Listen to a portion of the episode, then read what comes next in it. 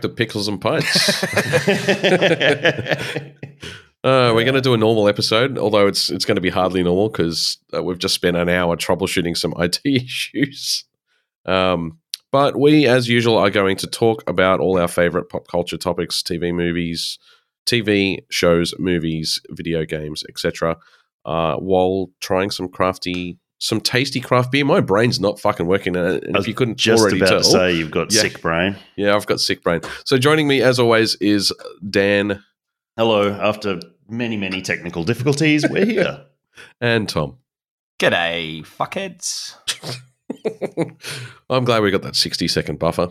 So we Yeah, don't no, get- that's- that's I thought I'd throw it out there. Yes. Mm. I'm. Uh, I'm. I, I look like Casper again, maybe because I'm just trying to read the back of the can I just cracked open. That's okay. I'm Let's Tom's some done his beers. bit. Yeah. I, I'll go first because I've half drunk mine because I didn't have to do anything in the tech support except sing the uh, Golden Valley Gold theme multiple times. Go. Um, but I am having the Hop Nation and Garage Project Pig Dog NZ Pilsner, um, which is a Kiwi spin on the Rattenhund uh, traditional Pilsner that um, Hop Nation make. Um, they have added to this one. Uh, they use their floor malted Bohemian Pilsner malt, uh, and then some NZ hops, Riwaka and Pacifica, um, and it pours a very crisp and it's going to be a little like naturally cloudy as it's been sitting here, Hmm. um, slowly going through it. Um, but it definitely has a nice, nice little zesty character to it. Um, that really nice bready malt all the way through. It's very, very delicious at five percent. Um, great to sit on while you watch two guys figure out what's wrong with the computer. Um, yeah, I- I'm going to give that a straight off the bat a four and a half. Fucking Yeah, nice. delicious. Very nice. Good. Ugh. Yum yum yum yum yum. Peter, what are you treating your uh, My disease riddled body to? Ever since the uh, the round of therapy, I haven't been that disease riddled. Um, I am drinking a uh, I'm drinking a beer from a brewery we haven't tried before actually on the show. Uh, so this is Molly Rose Brewing Co.'s Radler Heaps Mandarin. yeah. Now I I'm had some based. Molly Rose. I had some two Molly Roses, didn't I? Or did I drink them off camera? you drank them think off drank camera, them I'm off- afraid. They're Um, really good. They're they're fast becoming my new favorite brewery. My gotta second s- beer is a Molly Rose too. So Yeah, right. So this is a low alc. I don't know that it's in. It, I don't think it's considered a true low alc. It's two point nine percent. So it's just just a very low ABV normal beer. Um, and I don't know what a radler is in terms of a style, but I can tell you it's it's almost like a, a rice beer. It's it's very very pale. Radlers Oh. are light, uh, light German beers that usually have lime added to Mm. them. Kind of their version of a shandy. Yeah, okay. Well, in this case, it's uh, Mandarin, given it's called Heaps Mandarin. Um, and I've got to say, it it it's fucking excellent. Actually, I expected it to be super thin, but it's like it's almost if it wasn't as thin as it is in reality, it wouldn't suit the style. If that makes sense. Mm. Mm. So, um, and it's it, it has changed in the first from the very first sip to three or four sips in. It actually has changed, but I don't know if that's because I've got some sort of non-COVID upper respiratory tract infection. So obviously my taste buds aren't on point.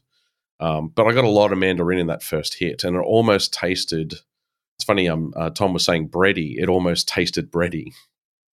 Don't know why. It doesn't really make much sense, but it's it's not. It doesn't have that pilsner malt kind of quality to it, but it is something that's a bit different. It's not what I would expect. So it's not a lager, and you can tell it's not a lager. Um, Yeah, I've been I've been eyeing that Radler off every time I've placed an order, so I might um, get some and see what it's like. Yeah, I think you should. Um, I'm going to give it a four. That's um, that's impressive for a two point nine percent. That is very impressive. And I've uh, I've broken my uh, hatred streak of a certain style. Wow. It's a wet hop, a wet hop hazy. Oh, Uh, Sapphire Coast, uh, wet hop hazy from Seeker down in Wollongong, and it's really good.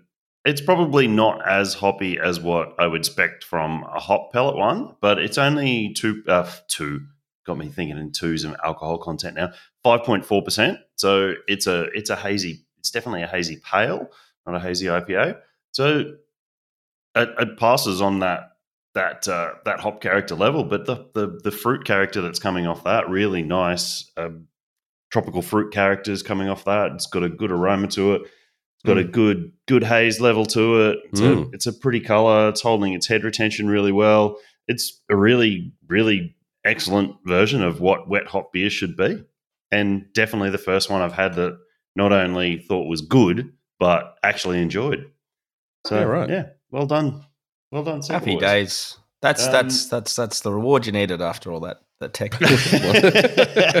yeah, I've got to be honest. There was about halfway through that, I'm like, "Fuck it, I'm giving up," and I'm opening this beer because it's been staring me in the face for about two and a half weeks in the in the fucking fridge.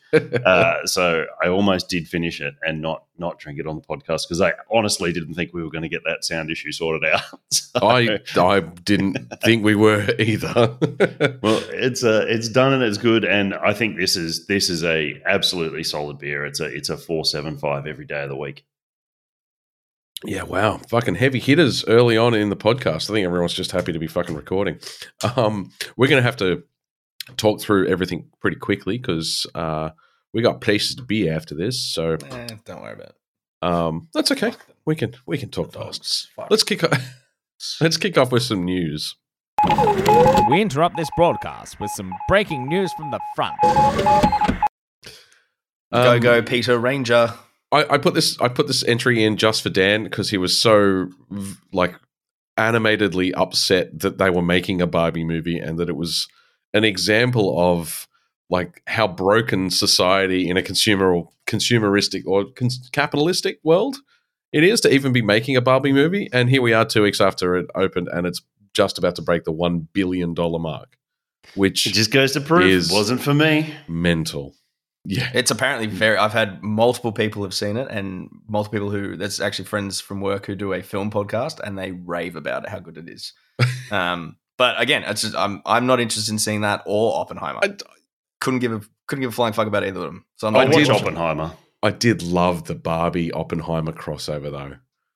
So there was a and I, am actually you need to forward the picture that I put in in chat, Tom, to your fiance, please, because she was I was talking to her about it when we went to see Sisu, and she laughed her head off.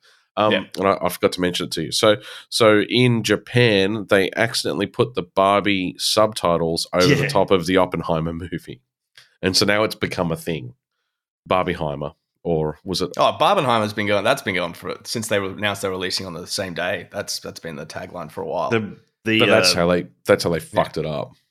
Sorry, Tom. Uh, just a just a uh, pleasant coincidence that they ended up doing that, putting the subtitles how do you do that? You could only do that in a digital age, I reckon. Yes. There's no, no you, you, you, couldn't have done that in an analog age. No, because in an analog age, the subtitles would have been baked yeah. into the film. On the film, yeah. yeah. yeah. So anyway, interesting. Um, next little piece of news, and we will talk. A, we we are not going to spend an hour on Witcher three, but we will talk about sorry Witcher no, no, season no. three. Yes, but but we get will things, get these things correct. But we will talk, talk about, about, Witcher Three. Have you ever heard of a game called Gwent? but we will talk about Witcher season three later on in the podcast. But there is a bit of news associated with it, uh, which just made me laugh in disgust. So, mm. um, Witcher producer Tomek Bag- Baginski blames dumb Americans for the failure of the Witcher franchise. Sorry, it just sounds like a, a Polish hobbit. Tomek hey, Baginski. Baginski Hill. Yeah. Uh, and his so he's quoted as saying, "When a series is made for a huge mass of viewers with different experiences from different parts of the world, and a large part of them are, are Americans, these simplifications not only make sense, they are necessary." Uh, he was talking to Hollywood Reporter. It's painful for us and for me too, but the higher level of nuance and complexity will have a smaller range. It won't reach people. So uh, and and so he's all previously been quoted. So essentially, what he's saying, and and it was so back into the context from the Hollywood Reporter article that he was talking to uh, or talking about. He was talking about why it went from hideously complex and confusing in season one to a mm. much simpler and a much less successful season two, and then a complete flop with Blood Origin, and then an even bigger flop with season three. Apparently, it's it's not been striking audiences at all. Um, And that was his answer, was essentially to say Americans are dumb, so we had to dumb down the storyline. Um, but he's also previously suggested the show was forced to simplify its story for younger audiences. Quote again, as inspired only by emotions rather than plot after being raised on things like YouTube and TikTok. So again, he's he's just blaming the kids. Meanwhile, and I love this, meanwhile, Sapkowski has just announced that he's writing his first new Witcher novel in over 10 years. Yeah, I didn't I- see that. Yeah, I thought you'd. I put that in there for you, mate. Nice. So, yeah, he said, I don't usually like to say stuff like this because it always comes back to haunt me. Because someone asked him what he's working on. He said, Oh, I don't usually like saying this, but I'm working on a Witcher novel. So that was his announcement. Dan quickly pre-orders. Hear him clicking. Mm. Uh, Ahsoka, it's a little tidbit. Ahsoka opens later this month with a double episode. So they're going to be releasing it bit by bit, which is a little annoying. Uh, but the, f- the first two episodes will drop at the same time towards the end of August. Uh, and it will be movie l- feature length. So an hour and a half, basically, between the two eps. It's a I, I still don't mind it. I, I, I like having my weekly weekly little thing to look forward to, though, rather than the big dump. I know Yeah. that uh, Disney Yeah. Plus is now changing that with the um, with Loki and stuff going forward. But yeah, Mm. it's just something to you know get me through the week. Be like, ah, Yeah. it's Wednesday, it's Star Wars night. Or ah, it's Saturday morning, it's Bad Batch time. You know, Yeah. one of those things. Yeah, totally get that. Um, No, there's no information on that novel. not yet. No. Yeah. Uh, he's only just announced it. Yeah. Um, I, and then this little piece of information I found surprising. So Gal Gadot has confirmed that James Gunn and whatever his name, Safran's uh, version of DC Studios are developing a third Wonder Woman movie after it, the previous threequel was axed. So they were always going to do. Well, um, uh, Patty Jenkins was always planning three Wonder Woman Wonder Woman movies. Yeah, I know, I got that wrong. Right. Yeah. I recovered. Well, Um, it could be if they're going to bring in um, Wonder Girl. There could Yeah, be multiples.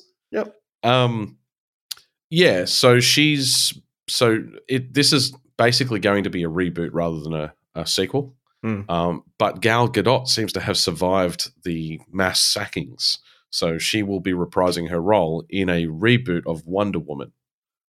And I find that really surprising. It basically says that if they felt that they had cast any of the other actors like well enough, then they may well have kept them past that threshold of you know wiping out everything that came before. Yeah, right. So still, like, but isn't isn't um, Momoa still getting an Aquaman too? that's yes, but that's because Why? they'd already finished principal shooting before Safran and, and Gunn took over. That they're like if you've pull- already sunk eight hundred out of a billion, eight hundred million out of a billion dollars into a movie, why the fuck wouldn't you just finish it? That's yeah, that's a good point. I mean, they they put the Flash out with Yeah, all the yeah, shit that yeah, they've yeah, gone through for that. yeah, So yeah, feckle. Yep. Um, I just found it interesting that hey, well, then there's no fucking reason to have gotten rid of Cavill as Superman then, because if you if Gal Gadot can survive the mass execution, then surely he could have. Well, I think the only reason they would do things like that would be they want to take Superman in a different direction. Well, they've So- announced the new Superman. Yeah, Yeah. exactly. Yeah, So he's very different. yeah, they want to take it in a different direction. So having the same character in, I think it would just Confuse going back to audiences. dumb, dumb audiences would confuse the people that aren't in in in the depths of it, like we Yeah. tend to get. Uh, if he was a drastically different Superman going into another one, but I think with um, Gal, Gadot, Gal Gadot's Wonder Woman, I think there's enough pivot room there because they were set in different times. You had the World War One story, and then you had a 1984 story. So I think if they're Mm. going to do a modern a modern era set, I think they've they've got more than enough pivot room to to change her character if they have to. Yeah, And Yeah. is my is my take on it is why that that actor would survive on why it would yeah, Yeah. makes sense. Apparently, the third entry from Patty Jenkins was based on a like a 2017 era Wonder Woman, so Okay. modern. So it went from World War One to 80s to now. Yeah, well, uh, then that makes perfect sense. Yeah, Yeah, I think they've got yeah. more than enough room to pivot there a little bit. But I mean, realistically, I don't think they will because I think her character, even uh, in the 1984 one, I know a lot of people hated it, but I just I just got old Christopher Reeve Superman vibes from it, so I didn't mind it. Yeah. and I know it had its massive issues on storytelling and all that sort of stuff, but I thought there were some some good moments in there, Hmm. and I, I think that will slip straight easily into a more positive Superman story over the Man of Steel and BVS side of things. So Yep. I think that wouldn't actually be that much pivoting. So I can see how it makes sense. Yeah, fair enough. Still haven't seen it, but whatever. Don't. It's not worth your time, Tom. Trust me. Hmm. Yep. Over to you for the news, Tom. oh yes, well, Pe- Peter, I threw some Assassin's Creed news at you there. You did. Um, the uh, he- Ubisoft developer um, was interviewed recently, and he said that uh, Mirage is actually a much shorter entry in the series, uh, about twenty-five to thirty hours for a, like a platinum playthrough or a completionist. Um, main story taking around twenty hours, um, and that the size of Baghdad will be uh, roughly the size of Paris from Unity. Um, in terms Okay. of the, the the scope of it, but it's Paris um, wasn't small. Unity's yeah, but I, I think it's game. more. It's not going to be the hundred hours yet to sink into Odyssey or or Yeah. um, Valhalla. Even though I haven't started that, but yeah, And I going for- yeah. can't, I, I, I can't help but think that's related to the fact that they're trying to develop 11 AC games simultaneously. Yeah, I left out all the stuff that, that was in the news about the um the codename J, the mobile, because I didn't think anyone really cared. No. Um, the other bit that did come up, which I've got to write in there, but it's still in my little brain hole, um, was that there's no planned DLC for this entry either. So it's just Mirage, So and that's one, what you get. one and done. Yeah. One okay. and done. Yeah. Just feels to me like they're just trying to, they're rushing to something. Yeah, I don't know. I'm not sure what, but they're rushing to something. It just feels like 20 hours is sloppy considering all of their games. I mean, even if you think even um uh what was the can't remember the uh, Syndicate was was a tiny map set in London. Um, Yeah. I, know, I know London felt big, but in the scheme of like Rome and and all of the other settings that you'd gone through, Hmm. London was quite small in the end, uh, and yet that was a full fledged game.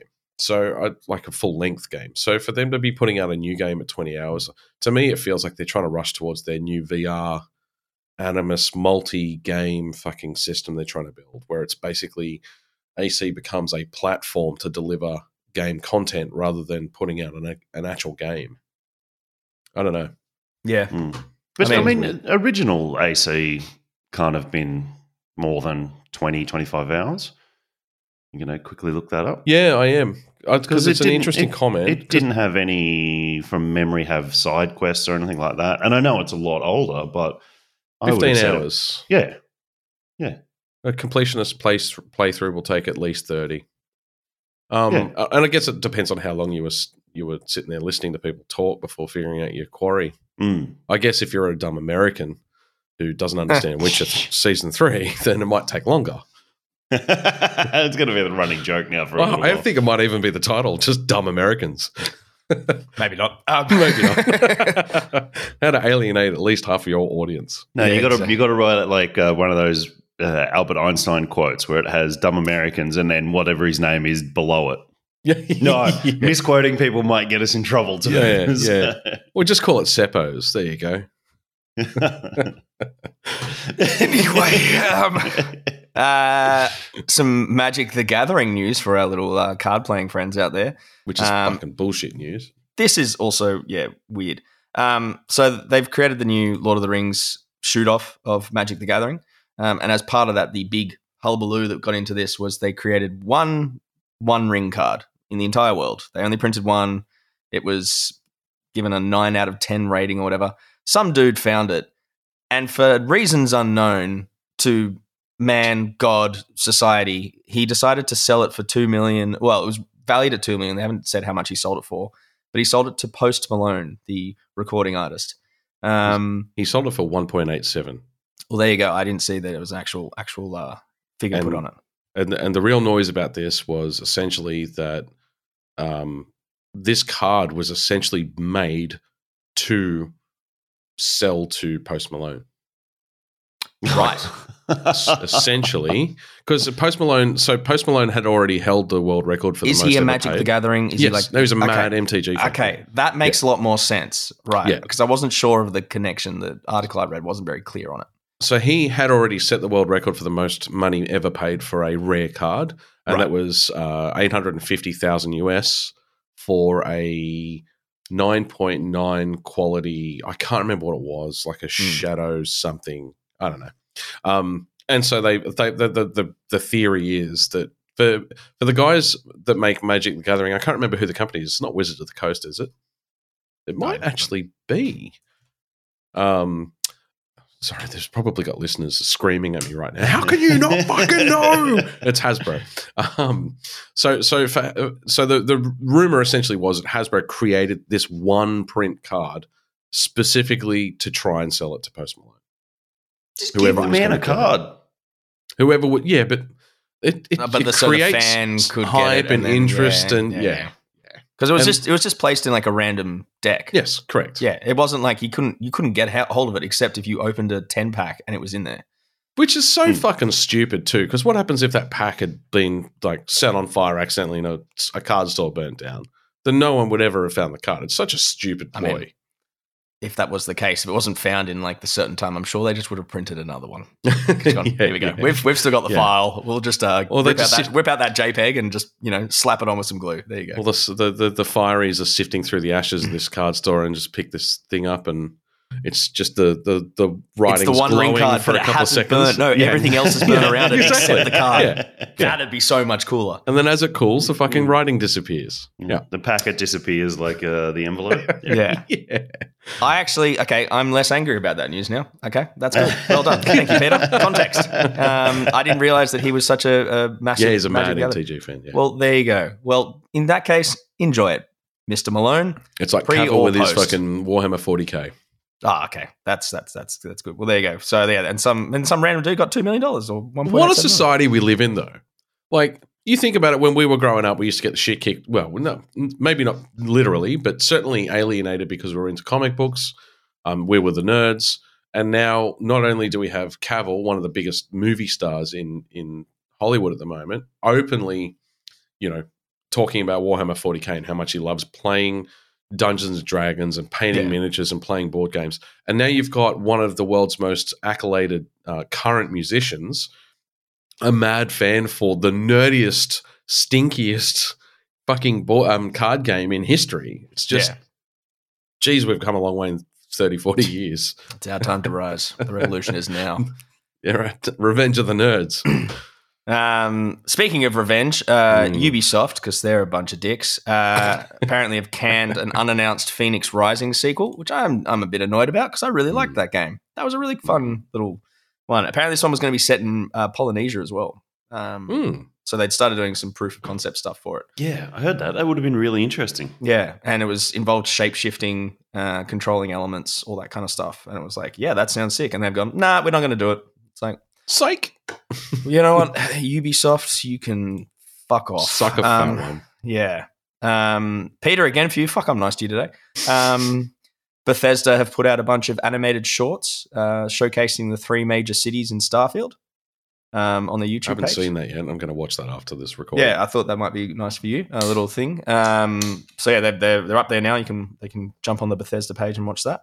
Kind of reminds me of um, I don't know if you guys remember watching all that uh, uh, Star Wars Old Republic. They used to do that as well. They do like like a history of um, certain events leading up to like things you'd play in the game. And I think it's Mm. meant to be like that. It's like a little they focus on one character who lives in that city and gives you a perspective of what you're kind of Yeah, in that's cool. which is I like nice that. little world building thing, like Yeah. externally, um, if you're if you're interested.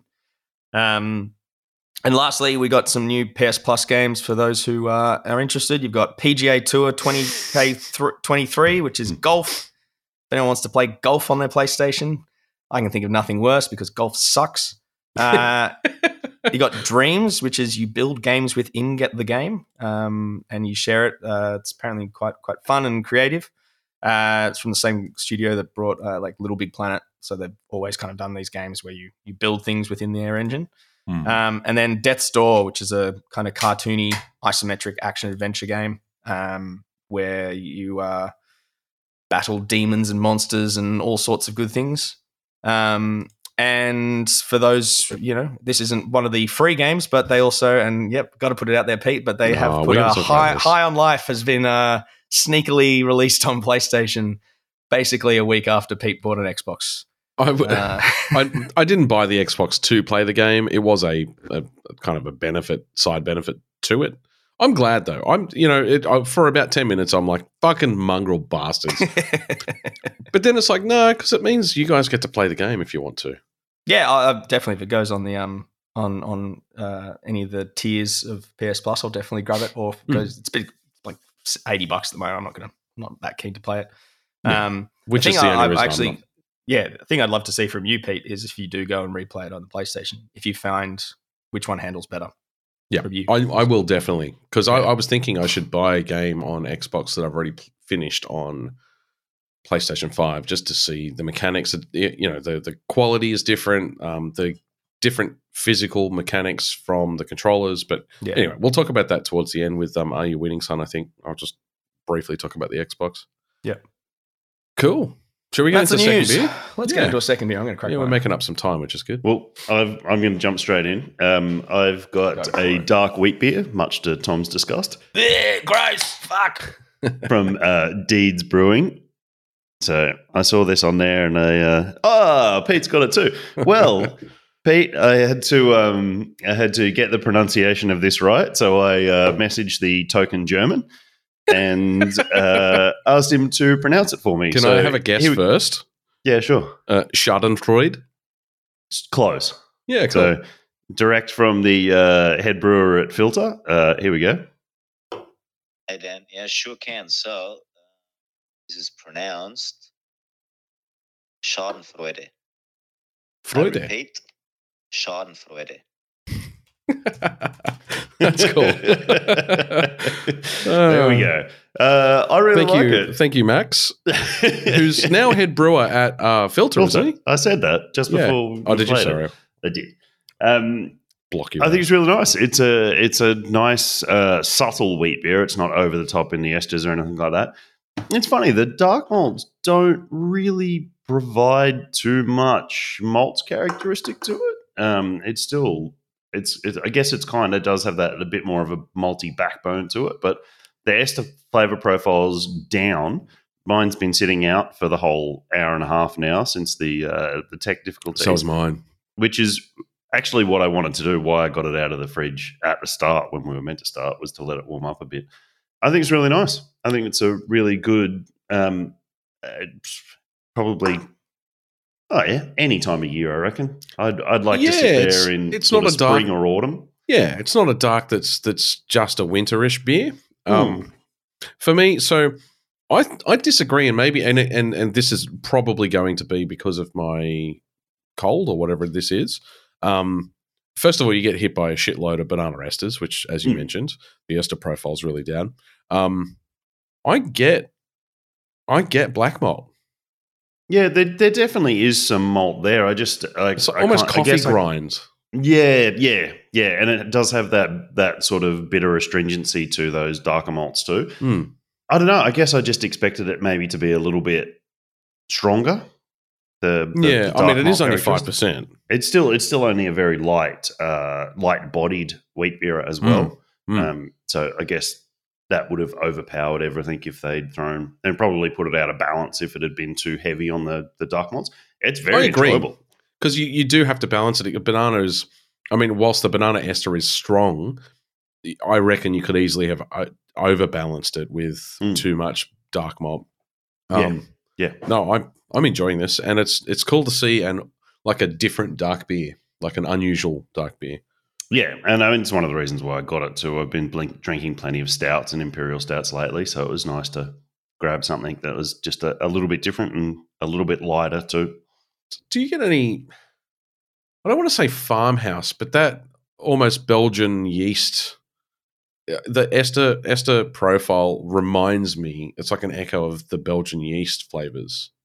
Yeah, I mean they are kind of similar. The Belgian, the Belgian and like French saison side of things is a bit more spicy and peppery. This is the the German wheat beer side of things always it leans more towards that lolly, banana, clove, mm. cinnamony kind of um, side of the spice spectrum. Not quite as kind of peppery Pronounced, as the, yeah. the Belgian and that can be. Yeah, I'm thoroughly enjoying this. Um, so I'm going to give it a four and a half. Yeah. We'll 425.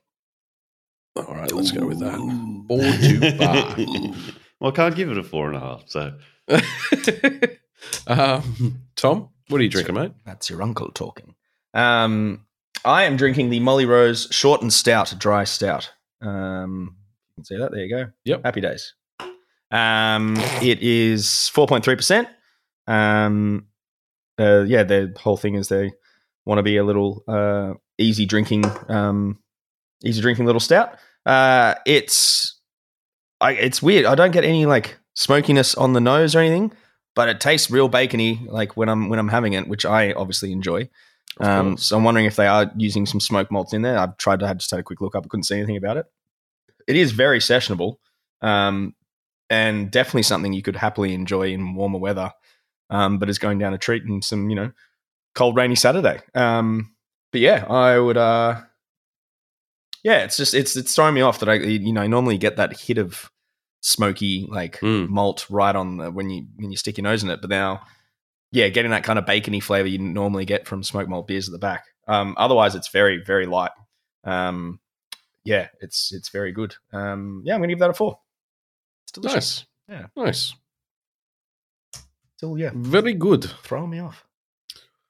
All right. Um, I'm gonna like I've got a lot here, and I suspect that um, at least some of it you guys are going to be able to to weigh in on. Just some mini reviews. So, uh, has anyone else seen the Flash? Nah, Nope.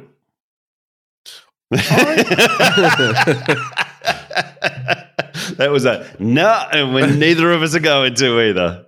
I got to say, and I know Uh, this. I mean, I'll watch it when it's on Yeah, on a streaming. Like I saw Black Adam the other night, and I was like, "Oh fuck it, I've got a, I've got an edible in the cupboard. Maybe I'll have that and watch Black Adam." I still, I still refuse to pay for um, ah, what's it called? The sequel uh, of um, Shazam. Shazam two. Yeah, I said I, I, sh- I of the Gods. Yeah, that's it. I, I said I would- I refuse to fucking pay for that movie, and to this day, and it's almost been what six months now. They still haven't. They're still not streaming it for free. So fuck them. It was a complete box office flop, and uh, apparently, is it Justin Levy? Is that his name? Zachary. Levi. Zach Zach Levi. Thank Levi. you. Yeah. Um, I don't know where the fuck I got Justin from. Uh, he's just digging holes at the moment with some of his commentary. He seems to have blamed everyone but himself as to why that movie flopped. Um, and now he's making some weird comments about the Hollywood strikes. Why would it So- be his fault if it flopped? I don't know. I thought he pretty- was. I thought he wrote, first directed, and fucking starred in it, didn't he? Oh, did he? I don't know. Oh. Um, I don't- so you I half continue. read an I will, article. I will look that up. I'm just gonna, yeah, that's it. Just gonna throw that fucking bomb over the fence. Um, so I'm gonna. I have the unpopular opinion that I actually enjoyed the Flash movie. I don't think that's an unpopular opinion. Maybe in this setting, but Uh, it's not I think a been fair few a fair few people enjoyed the movie. They thought it was a lot better than they thought it would be. I think is probably way it definitely was a lot better than I thought it would be. I feel like their treatment of the actual Flashpoint break break, Hmm. where he goes back in time and fucks the universe. Um, I actually think that the Flash TV series, the CW TV series, did a better job of the the video, the actual graphics, the special effects. Yeah. Um, having two of um, what's their name? I can't remember. Barry Um, Allen's, well, no, the Ezra actor- Miller's. Ezra Miller. Two two Ezra Millers. Thank you. Uh, Wasn't there three in the end? Wasn't there so. some grotesque Speed Force fucked up Uh, no. Flash monster? Well, there is there is the Speed Force demons, like there was in in the Flashpoint section of the CW series, but I don't think it was him playing it. Maybe Yeah. it was. yeah, I think it is. Oh no, you're right. It was. You're right. Yeah. It was. I do remember that. Sorry, but what what really got me Was in that a blink movie? and you'll miss it moment? No, it wasn't. It wasn't. It's a. It's. It was. oh, fuck off, Tom. That was a great little flash yeah, show. It was. Come on. Yeah, it was a little. but um, uh, look. First and foremost, CW did a Uh. better a better rendition of the actual core storyline. But Yeah. having Michael Keaton come back as Batman was fucking brilliant. Um, Supergirl, and then revisiting um the big bad from the Superman movie. Um, Zod. Zod. Thank you God. um, revisiting that just just reminded me that they really, really, really, really should have done another Cavill Superman movie. I feel Mm. like it was a complete waste of Cavill's talent because he was a, in my opinion, he was a fucking great Oh, Superman. yeah, we've all said we really enjoyed Man of Steel. to and and then he got vacuumed up into the fucking Justice League like bullshit tumbler, and he never got a second film. I enjoyed him in BVS, but he needed his own standalone film. Hmm. Um, and having Supergirl done so well and in the same style, in terms of like the realistic physics that that you get you expect out of a fucking Nolan film from uh, Man of Steel, where you know when he takes off, he takes off. There's there's no inertia. He just fucking lifts off at at you know ultrasonic speeds or hypersonic speeds. They did the same thing with her. Right. Supergirl was brilliant. The suit was excellent. It was well tailored. It was modernized. It, I l- felt a little new 52, I've got to say, um, Mm. stylistically. But no, I thought the film was actually really fucking good. So, It's funny what you were just saying about uh, Cavill Superman taking off. There was this really interesting, and it was a throw. It was almost a throwaway um, line in that was in one of the comics that was put out, uh, said by one of Darkseid's uh, flunkies, um, and it was saying uh, the his theory on how Superman can fly and has the ability to continuously push him help push himself flying faster and faster isn't that. He's pushing against gravity to fly and this is all obviously very comic book Yeah. science Yeah. uh, pushing against gravity he's actually being pulled rather than pushed which is why he has the ability to continually speed gain up. speed rather than having to push against the force. He's being pulled by a force. And that's something that's stuck with me for such a long time that I look at how they interpret these Kryptonians and how they move in the movies to see whether that that sort of comes into the aspect of how they do the CG or do the Mm. special effects, special effects. How they how they move. Um, it's just something that stuck with me for years and years. Once I read that, and it was literally said, and then the story moved on. It was one little speech bubble in one comic that I've read hundreds of over the years, and it's and just it stuck just with it you. just stuck with me because I thought it was such an interesting concept, and I- I, kind of see it in Cavill's Superman, especially when he um, first uh, gets Jumps. His flight ability. Yeah, Yeah. exactly, and it's Mm. and it sort of agitates the ground around him, and you can see that there's some other force at work. Yeah. Um, where the gravel kind of lifts when he puts his fist down. I just thought that was really interesting that it raises up the same way that they were thinking that like something is, was was pulling him along rather than pushing him up. Yeah. yeah. Anyway, I think that's really interesting. I, I mean, look, the what was the Superman, uh, Superman Returns versus Cavill's Superman in Man of Steel? They were stylistic choices from a visual effects perspective, whereas the way that um, Christopher Reeves Reeve would have, you know, the way that he flew would have been more around the limitations of technology in the era Mm. that they were shooting it. So that would have been Mm. those would have all been crane shots, and a crane can only you know accelerate so fast, particularly when you've got a human I it would have dangling from been a on a, wire at the uh, bottom of it. on a, on a like a green screen box, and he was just lying on it with his arms out. Well, wasn't Um, until Superman in Superman one and two, the Kryptonians only do a certain amount of low level wire work. It wasn't until Superman three that basically every time you saw Superman take off or land, you actually saw a good bit of sort of crane wire, Hmm. wire work where he would maybe be lifted 10, 15 meters in the air. Um, Yeah. That wasn't until Superman three. so how did they do it for one and two? Oh, they. I think they still did a little bit of that, um, but it was only very, very limited, and it was kind of. I think some of it was even um, just clever, quick, quick cuts where he would step down from a from a slightly higher ledge. Yeah, yeah, right. We we need to do a spotlight on on visual effects. I think that's a and and how it's evolved in the Mm, movies that might be love as a spotlight. Yeah, yeah, I think you're probably right. Uh, moving anyway, on. the Flash, not Sorry. man, Sorry. I'm trying to move through it That's quickly good and I it is. fail. Yeah. Uh, Renfield. Has anyone seen Renfield? no, but I really want to see it. Mm, On I my- haven't it yet. What's it on, Peter? I don't remember. I probably Oh, paid for it to be honest, because I didn't want to wait. No, I did pay for it. It was on Apple TV for purchase.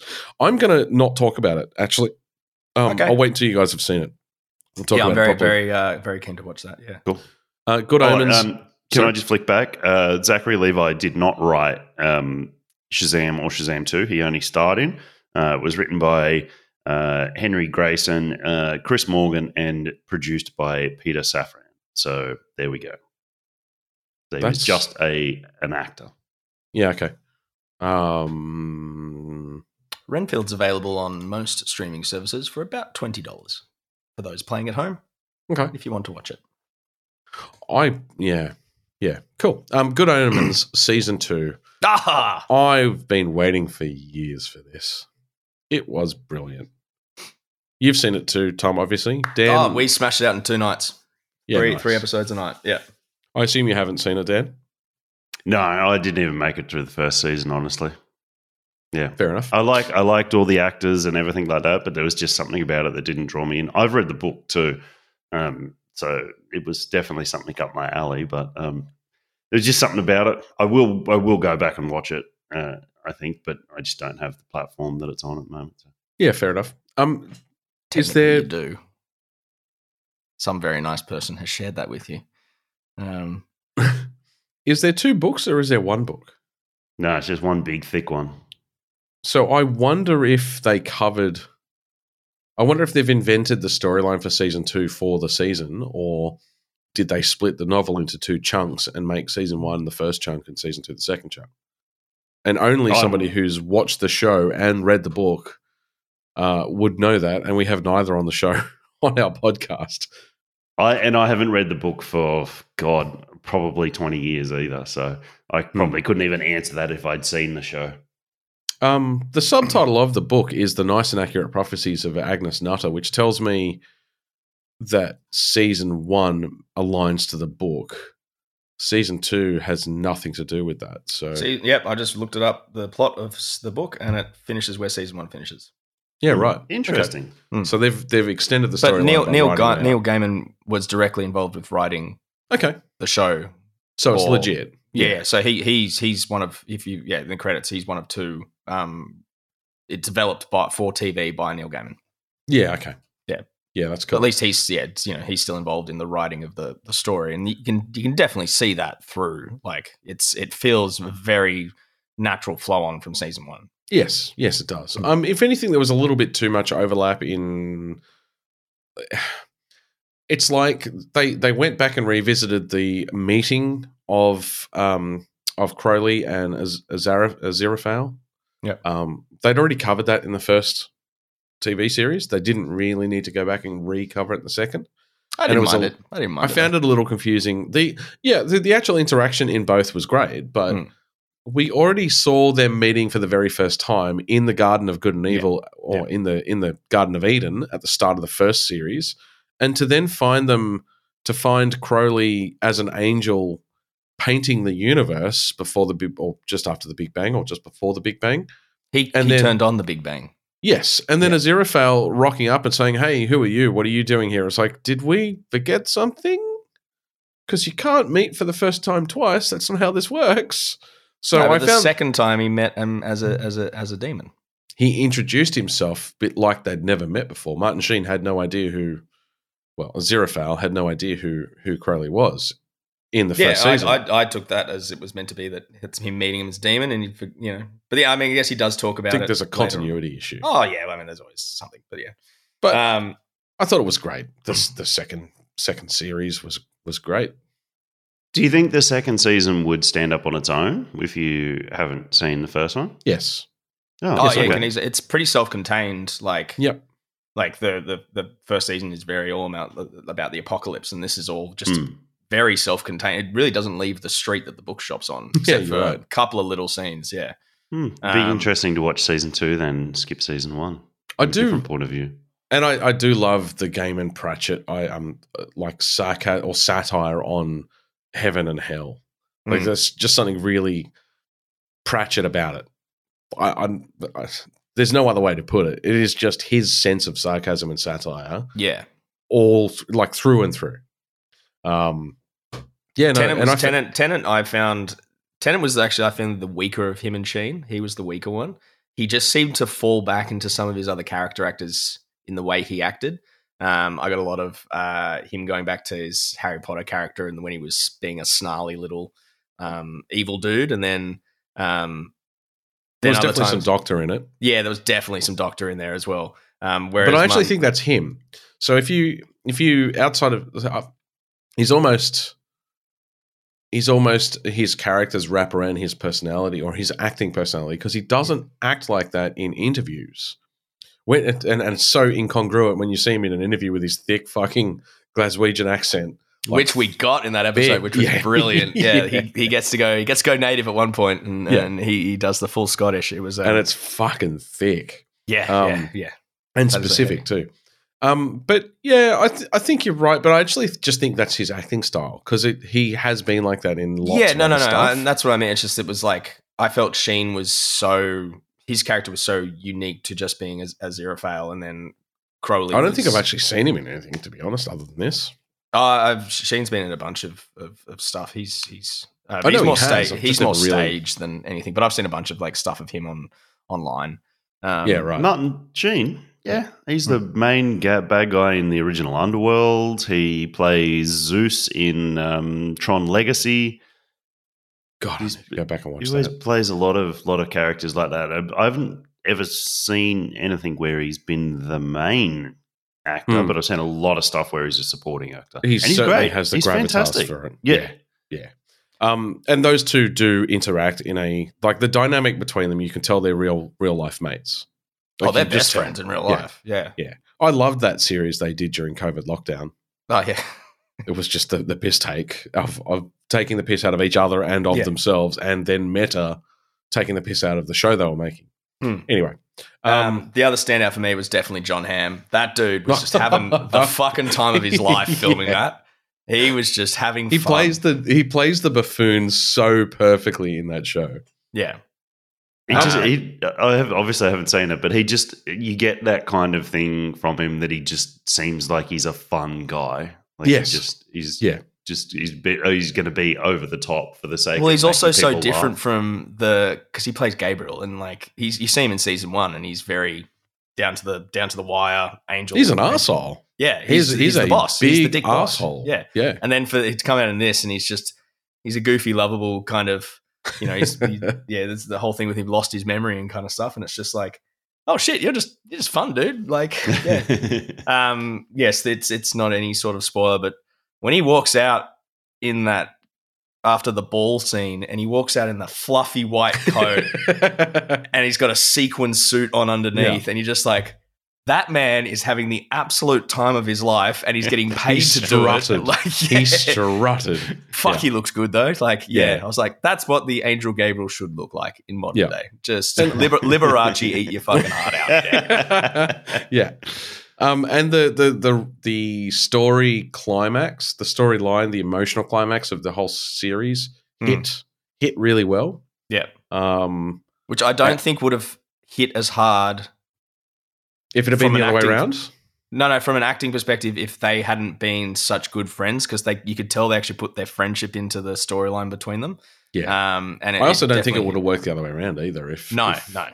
yeah. So I, I, I that really that really got me to be Yeah. honest. Yeah. Um. Anyway, It was very, yeah, very good. Really recommend it. And yeah, actually, I I think you really could skip season one. Yeah. Um, also, excellent use of Queen as as standard, yeah. Including, including the instrumental Bohemian Rhapsody here in the in the coffee shop. That was I'm gonna I'm gonna hunt that down because that was Yeah. fucking dope. Yeah. Um. All right. Witcher season three w- without spending an hour on it. Go, Mm. Peter, go. it, it started here, which is kind of in the middle, and just went down and never recovered. The first episode is the best episode. Uh, I still like I still like episode five. I really like that episode. It I- just hit me in a certain way. The ball. I, I think I get where you're coming from with the next episode kind of ruins it, but um which that that really got under my skin. It really, yeah, no, really I, get- I get off. why. But I, I I just found that was a fun that was a fun episode to watch for me. Um and was my one was yes, I agree. One was very, very good. Um, but I'd say episode five was a a close second. Was Um, it five? five is the one before the, the break. it's the Thanedd ball. Yeah. Yeah. okay. The, then how many episodes were there? Eight. Eight. Hey, Yeah. The okay. biggest thing that Emma and I said was that the the last three episodes were not worth the month wait. I don't know why fuck they no. didn't. Yeah, Fuck there no. was no no need for that. That was just silly. That was Um, just silly. I, I kind of I like the first half of the episode where Ciri's wandering through the desert. It was cool. She was battling her own demons. You don't know if you don't know if she's really experiencing these things or if she's hallucinating from from dehydration. Yeah. I thought that was decently done. The second half really doesn't pay it off though. Um, I, as I said to you guys at the time, the whole we, we the the ball was cool in a storytelling like a, a departure from the standard storytelling um, style for the Witcher series, but it was Yeah. also it's not the first time we've seen it done. I mean, fucking Hot Fuzz does a better job, um, and it doesn't, and it's too conceited. There are parts where you are literally having the same conversation a second time, but they add the start bit of the conversation on as a second layer. That's not a Mhm. second layer. That's just you truncated the conversation halfway through to expose it sloppily in two pieces. And then the very next episode, the whole ball thing becomes fucking irrelevant. It's like we just completely forgot what happened because everything that happened in the ball meant nothing to the outcome. No. So That's that why I really agree with bugs me. Yeah, no, that is bugging. But uh, there were a total of what three monsters in the whole fucking series. Hmm. This series was not about The Witcher. This was not about Geralt of Rivia. This was not about monster hunting. I can hear Dan imploding internally when he says, "It's not about fucking Geralt. It's about fucking Ciri." And I- he's staying I- very silent for a reason. but it's but what made the first series great was not present for me in season three, and that was Geralt driving the story forward. And yeah, you can. and I'm not going to disagree at, at all that it's that that it's functionally it's about Ciri, but Geralt was driving that first season. And he wasn't driving it here. He was almost a background character in a not good way. Mm. I, I'm gonna I'm gonna jump in here. Uh, mm, I thought it was trash. I thought the whole the whole lot of it was rubbish. Um, I, it I had varying opinions. I thought parts of the first episode were good.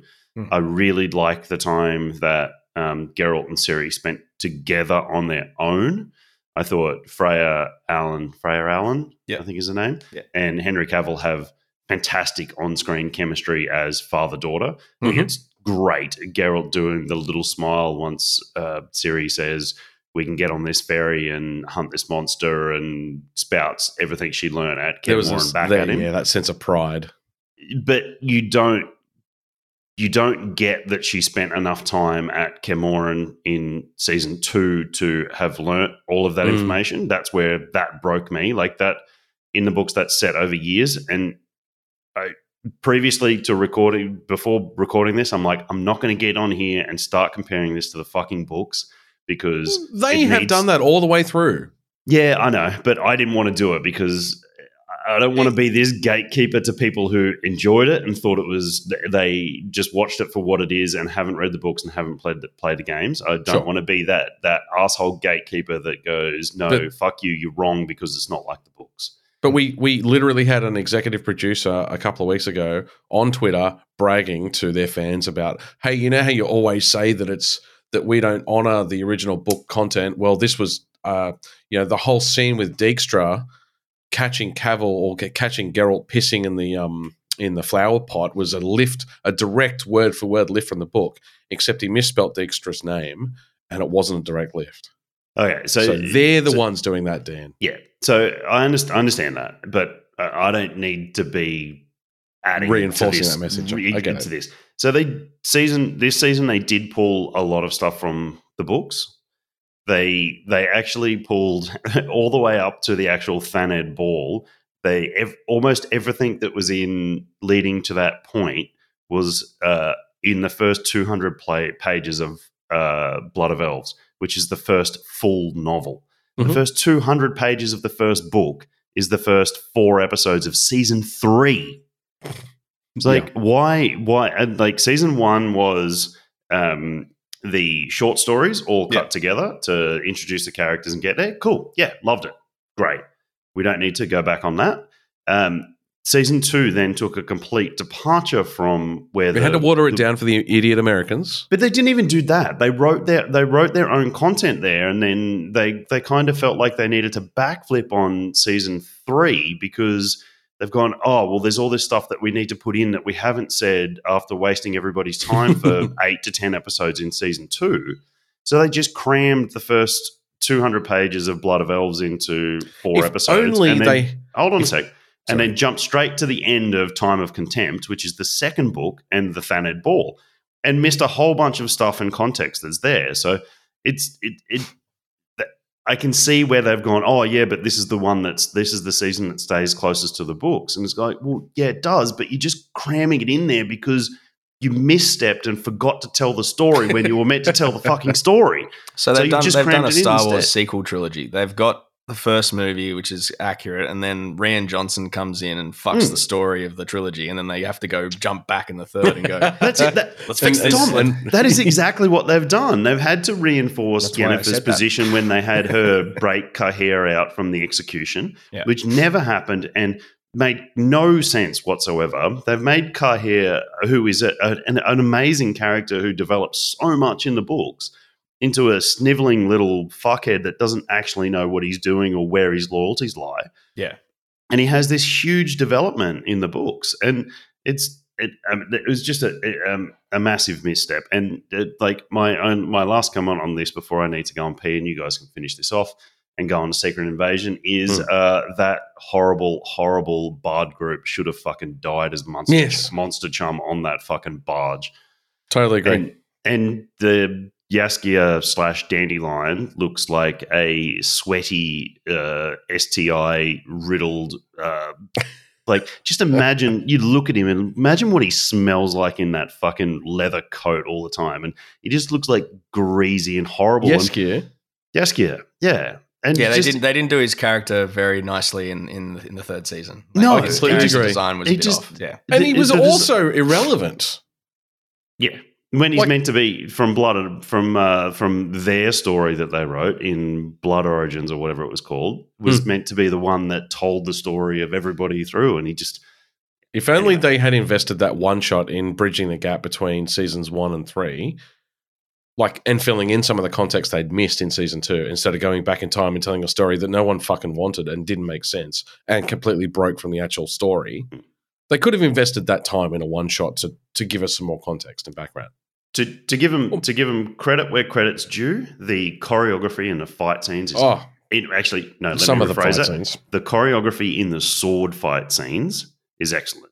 Cavill's intro, where he takes out those mercenaries in episode the first episodes of season three, and then I actually really thought the um, the fight with the rats breaking out Ciri Mm. uh, was actually well breaking out their friend, and Ciri Mm, was mm. Ciri's breakout was a byproduct of that. I thought that was actually really well choreographed as well. uh, I mean, um, let's be honest. The the entire highlight of the season for me was um, Palpatine showing up and lightning handsing everyone. just some unlimited power, just from on Yeah. high. Just yeah, fucking go just for didn't, it. it just didn't feel magical the way that season one did. I was No. excited, No. and all the way through season one, I just had that sense of wonderment that I was really looking for. Season two was like, I get a dragon story. That's pretty cool, and the the uh, dwarves were kind of entertaining in their own way. They were slapstick funny, you know. that was season one. was that season Yeah, one? Was it? Season Yeah. two was Baba Yaga. It was the Baba Yaga. Oh yeah, you're right. So I enjoyed season one, and then season two just that was the end of it, really Yeah. for me. that is the curse of the Baba Yaga. Go pee. Okay. While we talk about the steaming pile of shit that is Secret Invasion. Yeah, look, dropped the fucking ball there, didn't they?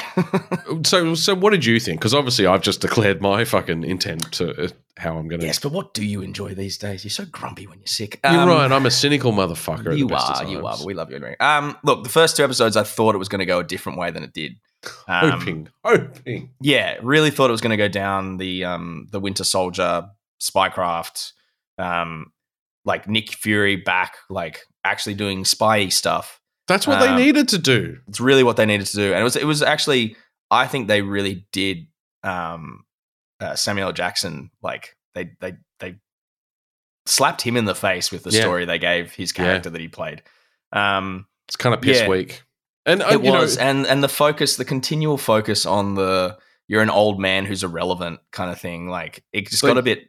When it was every episode, it was like I'm fuck. Uh, we got it. we got heard it. Yeah, yeah, exactly. You just I don't even know what you're trying to drive home now. It's just over the top. Yeah, and it's just the Skrull, like the comic Secret Invasion, is like it was really it was a really really well written series. I haven't made haven't read the series. Well, it, it just it did the whole plot line was who do you trust, Hmm. and it's like any they replaced some very significant characters with Skrulls and said like they kind of did with Rhodey that they'd been Skrulls for years. Hmm. Um, the problem is when you've got this big shared universe that MCU has, and now you're splitting it across TV and movies, is that um, if you let a TV show be a little bit like Too much. off a bit flippant with the, with what's going on, it completely negated all the stuff of Rhodey in the end of Endgame. Like Mm, because it Mm. wasn't him. Like they're saying that he got replaced at, after Civil War. That's when the Skrull took over. him. Uh, spoiler, sorry if anyone hasn't watched it, but don't bother. Um, and then Yeah, right, The, okay. the irresponsibility they created when they created the so the Super Skrull is a, a plot line throughout the, the, the creation of the Super Skrull. Traditionally in the comic, the Super Skrull was created by the Skrulls to fight the Fantastic Four. So he had he had all four. Klurt is his name, K L R T. Um, he has all four powers of the of the Fantastic Four. Right. Um, they kind of went down this, but then they went, why don't we give him every single? It was just of- so over the top. every single Avenger power possible? Um, It wasn't just the Avengers. It was also all of the opponents of the Avengers. anyone who fought in in the Battle of Endgame, yes. they Yes. they he got access to their DNA, and now they've got this character they've created, which is so supremely overpowered. It's actually irresponsible for any storytelling going forward because you've got your what do you call it? Your your your um. You love to use the term all the time. Your magical MacGuffin. MacGuffin? MacGuffin. Yeah, there we go. You got your MacGuffin now in in in um, G'iah. Um, Mm. so the only way you can then my only thought was like when they started having when this is the other problem, episode six of it just becomes goes from this story it's meant to be spycrafty, which kind of lost its way halfway through. And then it's just like through. I think the first a third. episode was the only one that was a fucking spycraft. two I think the first two worked for me for like at the end of two, just kind of like I don't think this is going to be as spycrafty as I hoped it was going to be. So say the first third of it is is spycrafty, but then the last episode is just well, here's your CGI superhero brawl Oh, um, that was- did not need to be need to be in it, and it was just a bit of laziness on their part going back to the standard like, well, we've got to finish this with people punching each other. It's like, yeah, or you could have like told a great little spy story the whole way through. But yeah, they've really tripped up on it, and now they've yeah irresponsibly created this fucking Super Skrull. supreme. This, no, not super Skrull, like super super super super super Skrull. Like the God Skrull. essentially, they've created a god god tier character that And, they, and and they have. They have created a God tier character. Um, and she the has only the powers the only of, of Miss Marvel's powers alone. Uh, sorry, Miss Mar- yeah, Miss Captain Marvel's Mar- power. Captain Marvel. Captain Captain Marvel. yeah Her powers alone are OP, and and it's Yeah. recognized in Endgame that they're OP, which is why they've kind of sent her across the universe and away from all the stories we're getting. Yeah. and so to have her powers mixed with basically um, unlimited every, lives, every character. Yeah. and and the Groot extremis regeneration. So essentially, they can she can regenerate like Wolverine. Yeah. like You've- dude gets you've- shot shot in the face, and he just it's back. Yeah. Whatever. You've got Groot. Groot's fucking um, uh, uh, tree powers, like his vine powers. You've got Abomination's powers. Like Yep. it was just, it was just over the top. And, The and only- yeah, yeah, the- watching only the, two battle were just like I was sitting. I literally opened my phone and started fucking scanning through Reddit. It was the the final climactic fight scene that should have been the payoff for watching the whole series. Hmm. I was doom scrolling because it was boring. Yeah, it was. It wasn't exciting or anything. It was just it. And the only way they can fix it really now to go forward is to write in some bullshit kind of line. Yeah, that- Loki just evaporated him into another universe and then collapsed the universe on him. Whatever.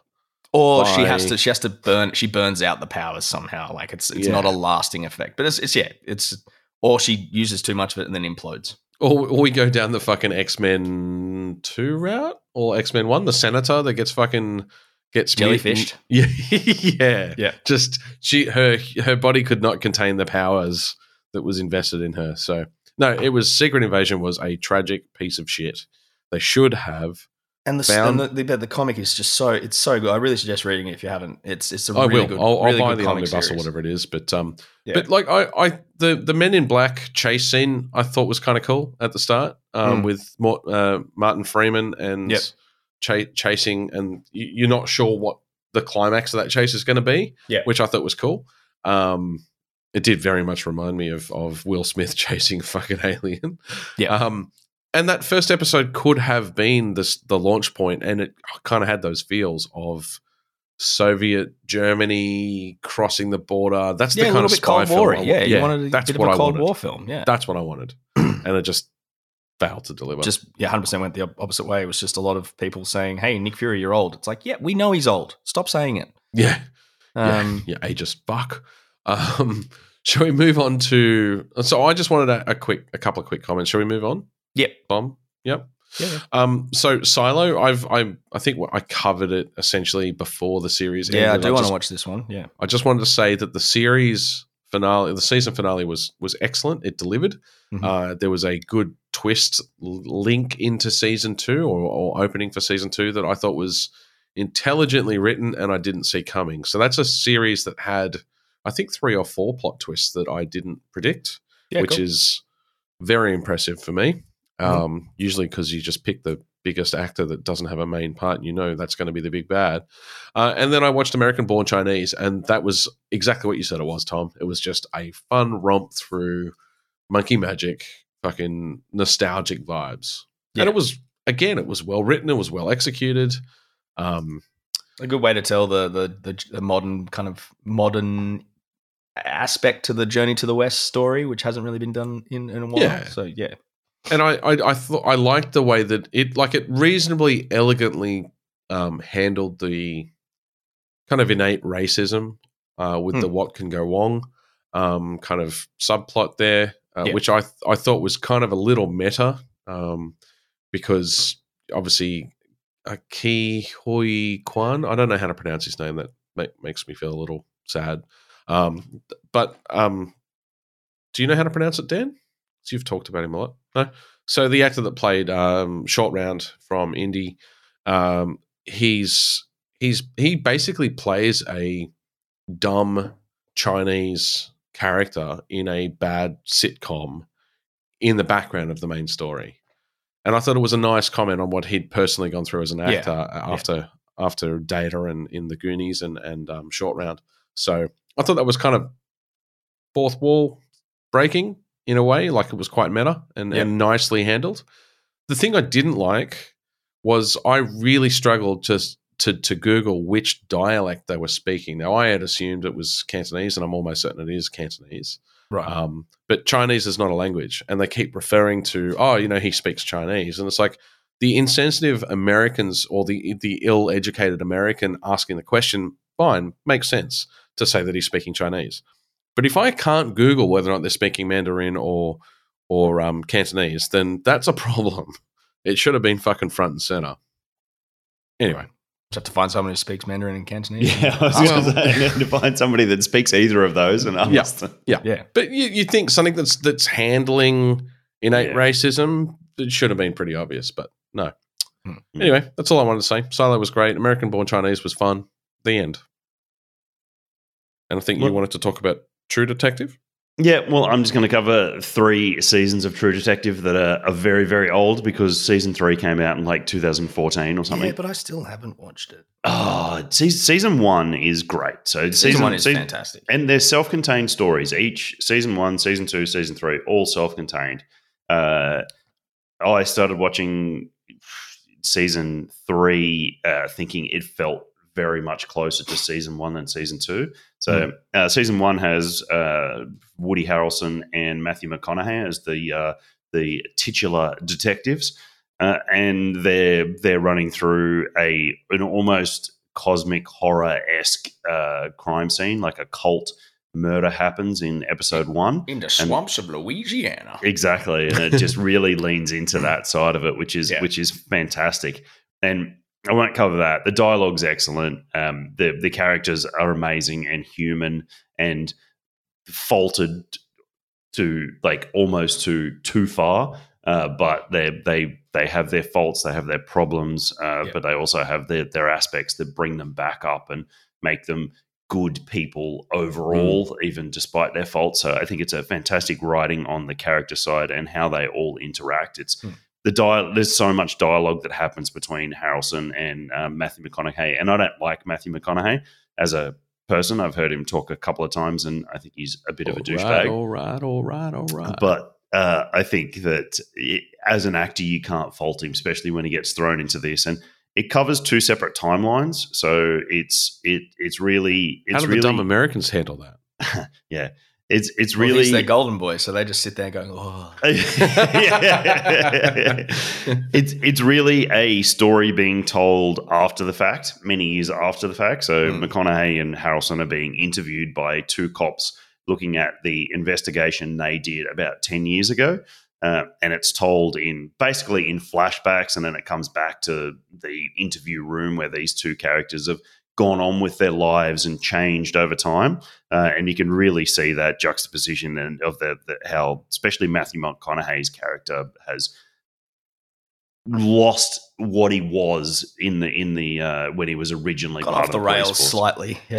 exactly. And I think that's fantastic telling the story. Season two is uh, Colin Farrell, um, uh, Vince Vaughn, uh, Rachel McAdams, and It's fucking all star. Oh, dude, the guy that played fucking Gambit, um, Taylor Kitsch. Hmm.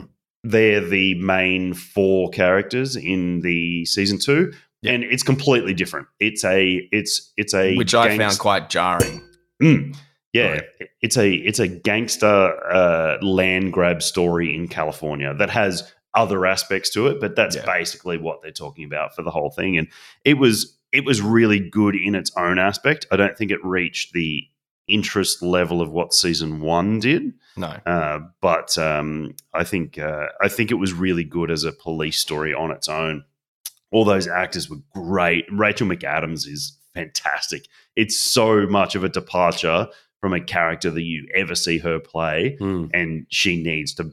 She, I know she's sort of not being in too much these days, but she should have like really lent into that hard ass cop that she was, because that could have really gone somewhere for her, I think. But um, it's it's a real shame that they missed that they missed that beat with her. Uh, She could have been the next Dana Scully. yeah, she was, she was a lot a lot uh, more physical, tough than what Dana Scully was. Yeah, okay. Dana was obviously more on the um, psychology side of things. She was also very assertive, though. I could see. Oh, her- yeah, I yeah. could see Rachel McAdams playing a very assertive cop detective. and she was, yeah, definitely. Um, Colin Farrell was great as a broken man. Um, Vince Vaughn uh, as the gangster. I didn't believe he didn't. he didn't do it for me to start with, but as the as he's the actually the one who made went me. He he's actually the one who stopped us continue watching it when Okay, it first came yeah. out. I just I, I- couldn't couldn't handle him as that. Yeah, and I completely can see that. I Mm. really can. I, it was he was very unconvincing as that character to me, but he did some things later on in the series that I've gone, yeah, okay, you know what? You are doing these things for not the right reasons, but your reasons. Yeah. Hmm. I think so. I think that was really good. Taylor Kitsch was really good. I think he's another actor that's been sort of overlooked in some of the roles that he's been I agree, he's definitely agree. been Yeah. been been um, cast with. And then season three makes a real return to what season one was. Uh, it's Stephen Dorff and what's his name, Tom? Mahashahad Ali. Thank you. I was going to absolutely butcher that name. Mahershala they're- Ali. I think There you you might have added an extra vowel in there. I did that from memory, so you know. Fair enough. Fair call. I, I didn't was have that looking at it. Yeah, Yeah. I was looking at it in IMDb, so I'll take that. So they're they're the two the main detectives in the se- in the third season, uh, and it's very much back to season one. There there Is it seems set? Is it set back in time? Yeah, so this actually, this one actually covers three time periods. Uh, The original time period of the case, which was like 1980. Yeah. Uh, the second time period where they reopen the case together, which is 1990, and then the third time when uh, um, uh, what's his name again? How do you pronounce it? Mashahala Ali. Maher- Did I get- I that right? Mahershala. Mahershala. Mahershala, Mahershala Ali is being interviewed for a TV story about the case in like 2015 or something Right, like that, cool, cool, cool. 2014. So this one actually covers three time periods. They do a fantastic job of jumping between them all. Stephen Dorff, a man, he's fucking great. Like he's He's in another He's- thing that we're going to talk about later on too. his fucking redneck character, his redneck detective that uh, in this one is just it. It suits him so much that it might actually be his like normal personality. I feel, um, but it just goes really well. The makeup's really great for the aged characters as well. They do a really fantastic job. But it, it, it leans into two missing um, children. Um, and you get through the season. We've got one left, and you you have this not quite supernatural aspect to it, but there is some occult stuff happening in there that um, is quite interesting. And both uh, Mahershala Ali and Stephen Dorff are ex, uh, well, they're Vietnam vets, Mhm. uh, and it leans very much into the uh, their time in Vietnam um, and how their their roles that they played. I don't want to spoil how what they were in in the war. Um, but that that plays into their character, and then obviously plays into their relationships with not only each other but other characters within the show. And it's it's very dialogue heavy, um, but Yes. the dialogue is on point, and the characters are on point, and the actors are on point the whole time. I don't think I've seen any one of them misstep. Even the Hmm. supporting actors that come in for ten minutes or have small parts in each episode, like the interviewer. Mhm. Um, she's fantastic and really convincing in the very small parts that she has, driving the the new knowledge of the case forward. And it's just a, it's just really brilliantly written TV, and I just something that we don't see too much of. And why we went back and watched it was we really felt like watching something after watching that Kingdoms Kingdoms of Heaven. Um, Oh yeah, uh, yeah, the, the the the Mormon one with Andrew Garfield Mhm. Uh, because that really smacks of True Detective as well. So it's just uh, it's those they're all in the sort of a similar vein. So great. If you haven't watched them, three seasons, eight episodes each, can't go wrong. Brilliant TV, Yeah, that's good. brilliant writing, brilliant TV. Definitely, gonna, I'm definitely going to watch them. Um, just looking at the All Star cast lineup, like you've So, Pete, you'll watch season one and you will chew it up. Yeah, cool. Oh yeah, season one's right up your alley, Pete. You're gonna fucking love it. It was it was so well done. Yeah, yeah, I did. awesome. I did need to go and just blank state mind state of just go back into season two and be like, no, it's not one.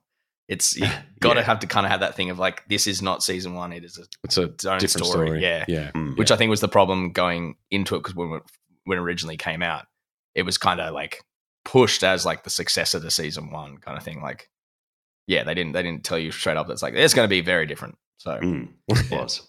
Yeah. Definitely. Cool. cool. That's that. I think we'll break and get some fresh beers. Yes, let's do that. We'll be right back.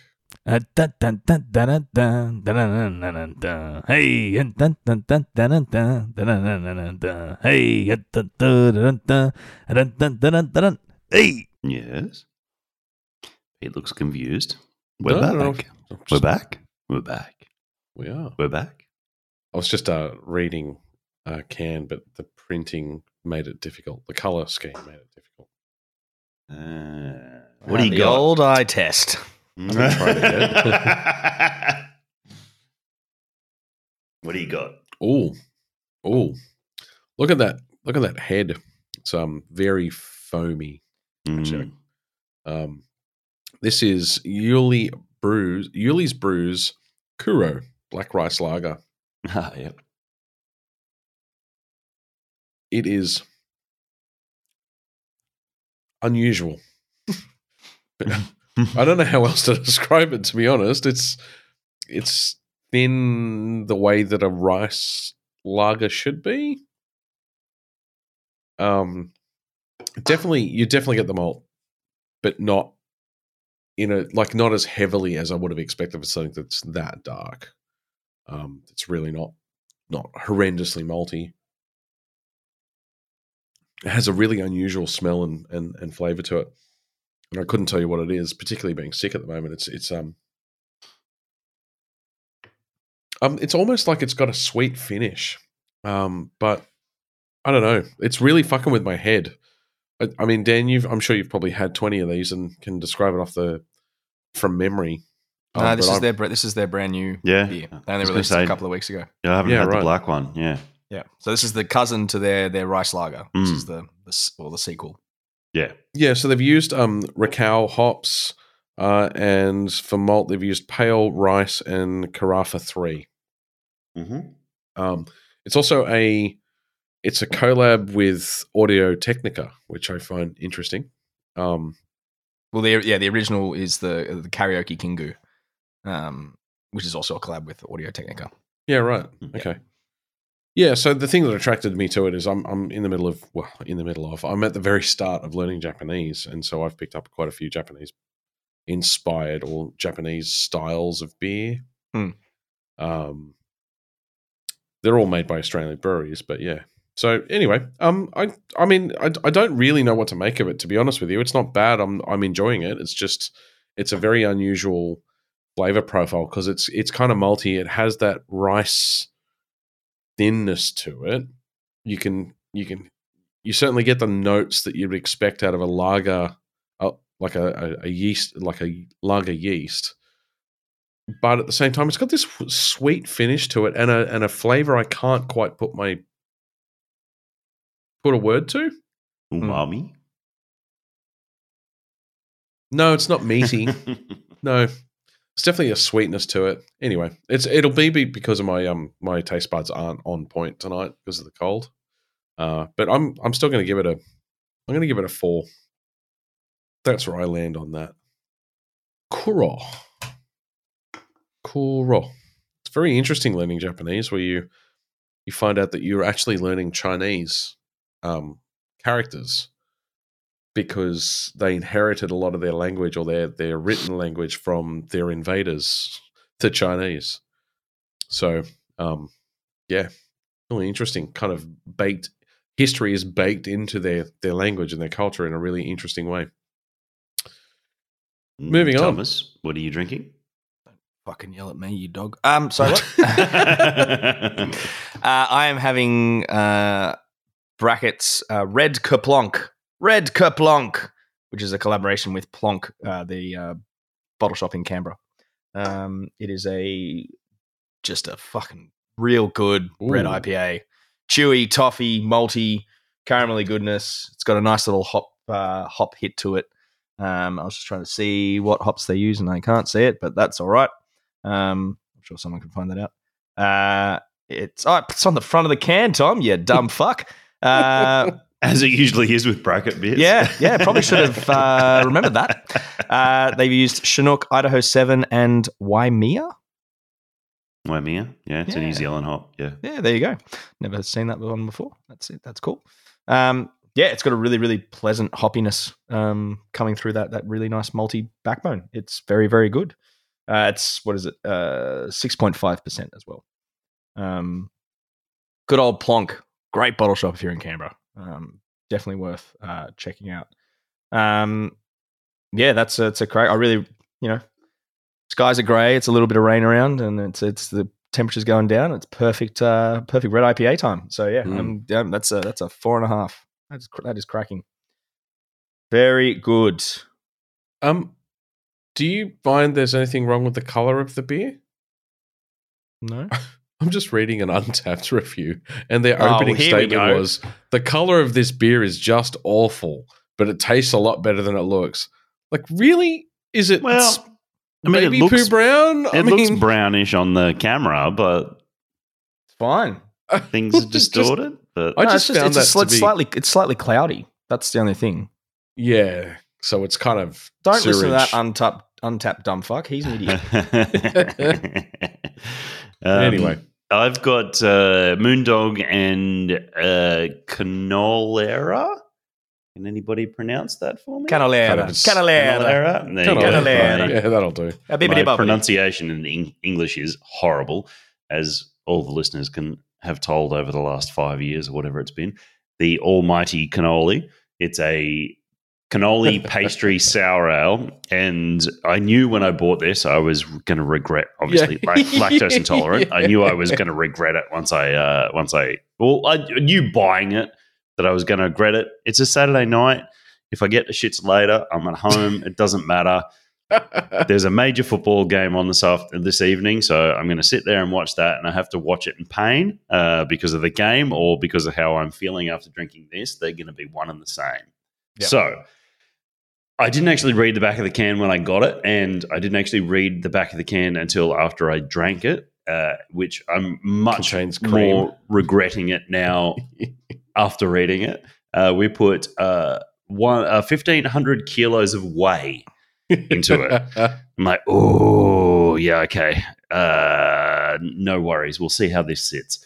You are going to regret this later. Yes, it's seven and a half percent ABV. Uh, uh, I'm already dealing with a little bit of a hangover as it is, so this is really going to kick the ass out of the back end of that. Uh, it's really nice. It smells like custard. Really? Oh, I thought it was going to be fucking gross. I've seen Yeah. that can so many times. I was like, Moon Dog, you fuck, what have you done? well, it just it just smells like custard. It smells Yeah. like it's super super sweet custard. Um, Tubby custard. Yeah, it and then the the the obviously they've used like Maris Otter or an ale malt of some sort as a base malt to give it a really big backbone, multi backbone into it, and it Yeah. does give that liquid cannoli. It has smells like custard. It's not Yeah. overly sour, but the sourness definitely helps cut through how much sweetness and extra things there are in there because if there wasn't, it would be just a sickly sweet product. Mm, So very clever using the sour as the base product of this. Yep. And then the, the the custard aroma, the vanilla custard aroma comes through. That sweetness hits you up front. The maltiness then rolls rolls over your palate, and then the sourness cleans it out as it goes out the as it goes out the back end. Um, we'll see. that one broke Tom. I didn't mean Mm. for it to come out like that. Oh God, they just keep coming, don't they? Um, That's what I'll be saying later.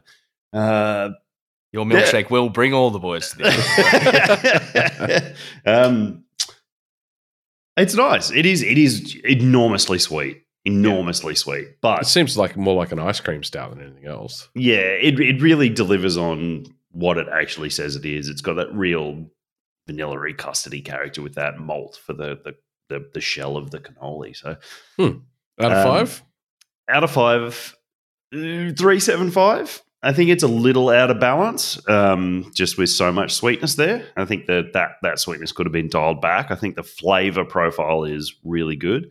I think that sweetness is just too high. Yeah, But okay. um, I think the, the the base product is really solid, um, but just a little bit out of balance on that side of it. But I mean, Hmm. it's worth a try. cool. Um, sorry, Tom, I don't think I got your score out of five. How many pixels out of five pints? Uh, it's 4.5. Thank you. I think you don't listen point- to me. It's quite possible. Fair enough. I don't blame you. Shall we move on to some trailer trash?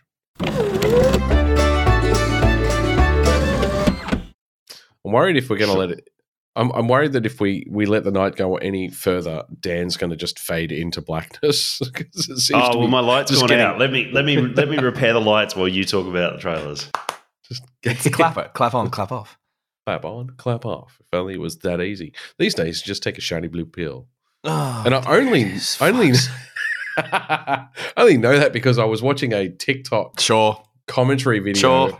And there was this girl saying, Have you ever noticed how pretty the chlamydia tablet looks? And she's showing it on camera. And I'm like, Bro, like, how about, like, uh, you are very comfortable with the internet. Like, that is not something you think that people would want to share. Anyway, Loki, season two with uh, Ke Huy Quan. October Yes. 6 looks good. Looks very good. Yep, they've brought everyone back. Time By the looks slippage. Yeah, but I really enjoyed Loki season one. I thought it was, Yeah, it was out good. there. It was different. It was a self-contained story, but still had scale to it. Uh, And I just mean, some quality acting in there. Like, you know, hopefully it's a it's a it's the same well written script they had for for season one. Mm. Um, you know, it's uh it's one of the things I never thought I would, you know, not say I did take him that seriously, but Owen Wilson never thought I could take him in that kind of more serious role. I've Dick never knows. Yeah. Um. Wow. But hey, I've, I was surprised. Yeah. Then like I'm excited to see his character come back. Um. I did see something today that was uh, going on about how So in the in the in the trailer, you see uh, Loki's uh, time slipping, as they call it. Mm, mm. Um, but it's linked to the um, into the Spider Verse glitching, and so mm, so they think it might be something like that. mm. Um, but uh, yeah, no, it's uh, it, loo- it looks to be of the same quality. The only the, the definitely the thing that I found the most interesting from that trailer, and I don't know if you picked up on this, Pete, was that Kang is still being played by Jonathan Majors Mm, despite everything going on. So, mm. um, which is a good thing, I think, until he is you know proven otherwise. He's allowed to keep acting. Well, he's lucky because there's a lot of other people that have have paid the price before being proven innocent and never recover. No. I know, but I think that's So, it's I- it's one yeah yeah. It's, Yeah. I think it's a good it's a good thing to you know. And while that's still going on, it's like they've already shot it, obviously, so they haven't gone back and changed it. But Mm. um, yeah, I mean, personally, I hope he's innocent of all charges because I really like him as an actor and everything I've seen him in. So Yeah. um, but yeah, no, that was that was the, probably the most interesting thing out of that trailer for me, besides Ke Huy Quan coming through. Um, just like uh, I did because I showed it to Emma and I we did comment. It's like, yeah, look, uh, he's found his uh, he's found his like kind of like new niche hole, and it's um like time bending stories is now where he lives. like you know after everything everywhere all at once, and then now being pulled into this. Um, but yeah, no, it looked good. It's uh, it's, he was an American born Chinese, wasn't he? he was Yeah. yeah, of course he was. He We was. just talked uh, about what it. could go wrong? Yeah. Um, but yeah, that's uh, that's yeah. I think it's just yeah, it's good, to, and this this will be the first time that they, for a while, have dumped an entire season in one hit. So if you are the Mm. binging type, you can sit there and smash through it. Maybe six to eight episodes as per the formula. Um, yeah. Next, Next, um, Dead Man's Hand. Have you guys seen the trailer for this? This I looks- just watched it before. Yeah, This looks like like full blown old school western. I, I wrote so RDR because it just it's obviously doesn't have the.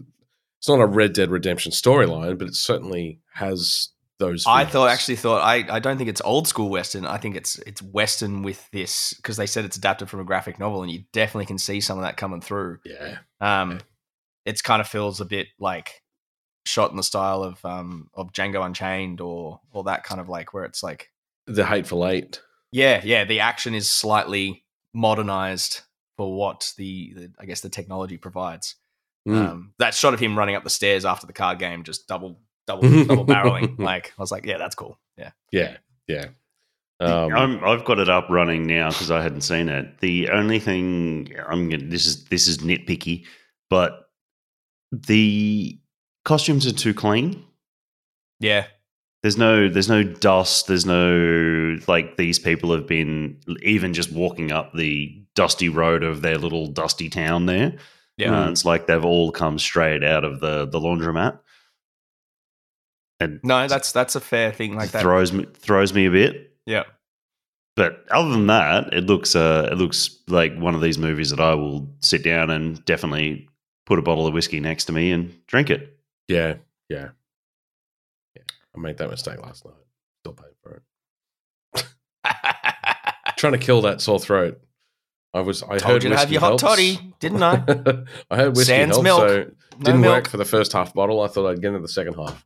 Um, the next trailer was the Marvels, which came out a while ago now, to be honest. But um, I don't since think we last recorded a proper episode, it's it's it's it's been, been fucking Yeah. six weeks or something. So I, I'm actually I I'm looking forward to this movie. I looks it's fun. got a got a high percentage chance of being a flop, in my opinion. But I'm what I'm seeing so far. I think this is the new trailer. To be honest, I think there's been two trailers now. This is the Yeah, I secondary. been, yeah. Um, this one fleshes out. Um, what's, What's her name? happening between them? Brie Larson and No. Uh, Rambo. Rambo. Rambo. Monica Rambeau. Yes, Thank you. Her I character. was, I was about to Her say powers. Sylvester Stallone is not in this. but we, like we haven't covered where she got her powers from. She didn't have powers in, in the movie. She gets powers in WandaVision when she breaks. I was going to say, barrier. did she get them in WandaVision? Yeah. I don't remember the powers. I'll have to go back and watch. It's been a long time. She, she I- gets I- the, the, the light powers. The eyes glow go over, and when she she puts she literally she forces her hand through Wanda's barrier, and I have some some sketchy memory of that. But I mean, fuck, WandaVision's what eighteen months old now. It's the it was the first. It's not a legal defense, you know that, Pete. that it that it's old. There's no sketchy memory. No, yeah, no, thanks. Um, I'm I'm looking forward to the Marvels. I'm just going to move on from that, Dan. um, yeah, it looks good. And and look, if if My, uh, I, I'm going to Kamala preface Harris. this My only Hmm. complaint so far, actually, from those two trailers, is that, and I, I really enjoy Brie Larson as as an actor, but for some reason, she's just in every shot in those trailers has a really like s- like weird. dumb look on her face, Yeah, yeah. Did you notice that too? Like, yeah, I did. really, really like out of Just character, kind of. zoned out. Yeah. Yeah, like I'm sure it might get explained in the in the plot, and I hope it does. Or maybe it's just something that they've like. what you know, happened to your face? Well, the Botox is just see kicked in, and I cannot move a single facial muscle. Um, no, yeah, I just I don't know. It just it really it was like quite jarring actually to Mm. to see it Mm. because she's quite a talented actor to and then turn around and just be like sitting there just, huh? It's like what? yeah, How much yeah. weed did you smoke before you did this scene? Jesus. oh, they're probably. I mean, at least some of them have got to be on edibles while they're filming. Um, I'm looking forward to it. Treat Um. Next one, Mobland.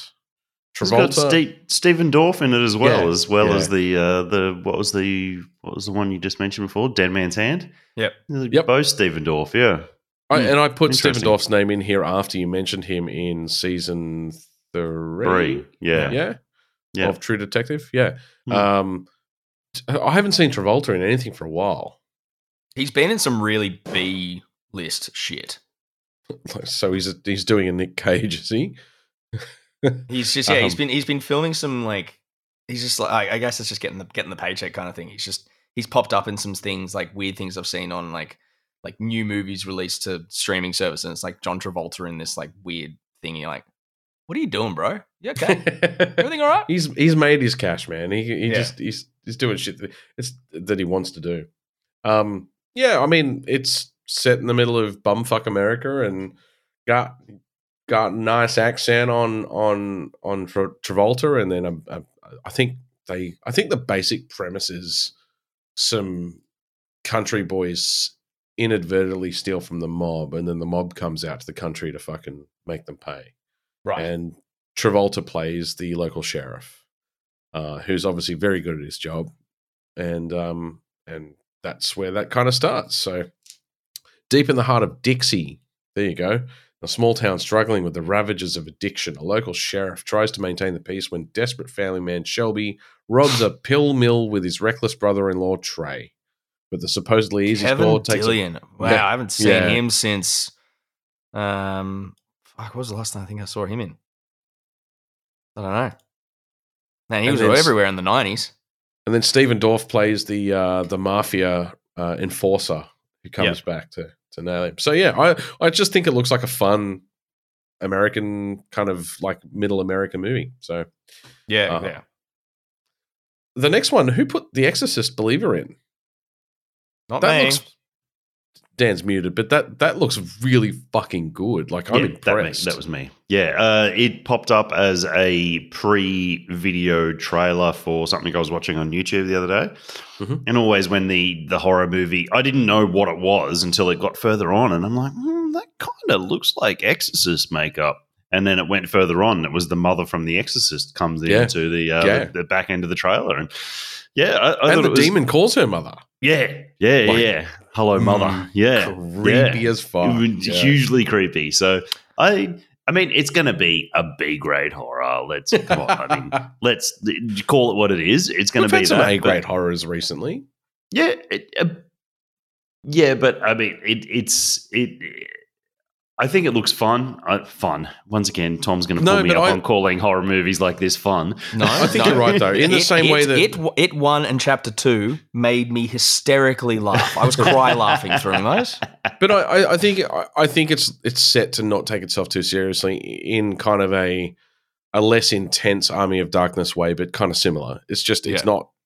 It it does give give that modern Evil Dead vibes to it. it I think it's going to be creepy as fuck. There there is some flashes to some things that like the original movie, some things that happened in um, the Middle East somewhere that have let these demons out again, uh, and that there's yeah just some quick flashes in the trailer of that. It's two little girls this time that get possessed by whatever singular or multiple entities. And the mother from the original show comes back and she goes, "Yep, well, I know what this is. We need to bring on the exorcists from all the religions to get rid of these things." I thought that So was an interesting way to do it too. Kind of So they've Super Skrulled it. they've, they've Super Skrulled it. Yeah. Yeah, Yeah, just, but just bring everything in. Just throw the whole book at them. All the Yeah. books. All the All the books. books. All the All the books. books. um, They've put all the demons into the Horadric cube. uh, I mean, look, it might be interesting to see their take on exorcism rituals through other religions. Because there was definitely some voodooism there that you saw in the trailer, and there's definitely Catholicism that comes into it. So they'll bring they'll bring some probably some Muslim aspects into it as well. So I hope be so. That'd be interesting to see. It would be, yeah, definitely. So um, I don't know. It just, it just it just looks it looks like a good modern addition to that classic Yes. Exorcist movie. Agree. Mm. Totally agree. Um, Wanker. I mean, Wonka. Did, have you guys seen this? Did you guys watch this? It Yes. I've seen this. Yes, um I saw a very good, very good take on this actually, which I'll I'll say at the end. Yeah, Timothée Chalamet looks like he is fucking phoning this in. He looks like he does not want to be there in any way, shape, or form and does not want to give any expression. I don't know if that's just him. I don't know whether my I'm looking at through Dune fanboy eyes that I, Mm. I, I want him to be great in everything he's in.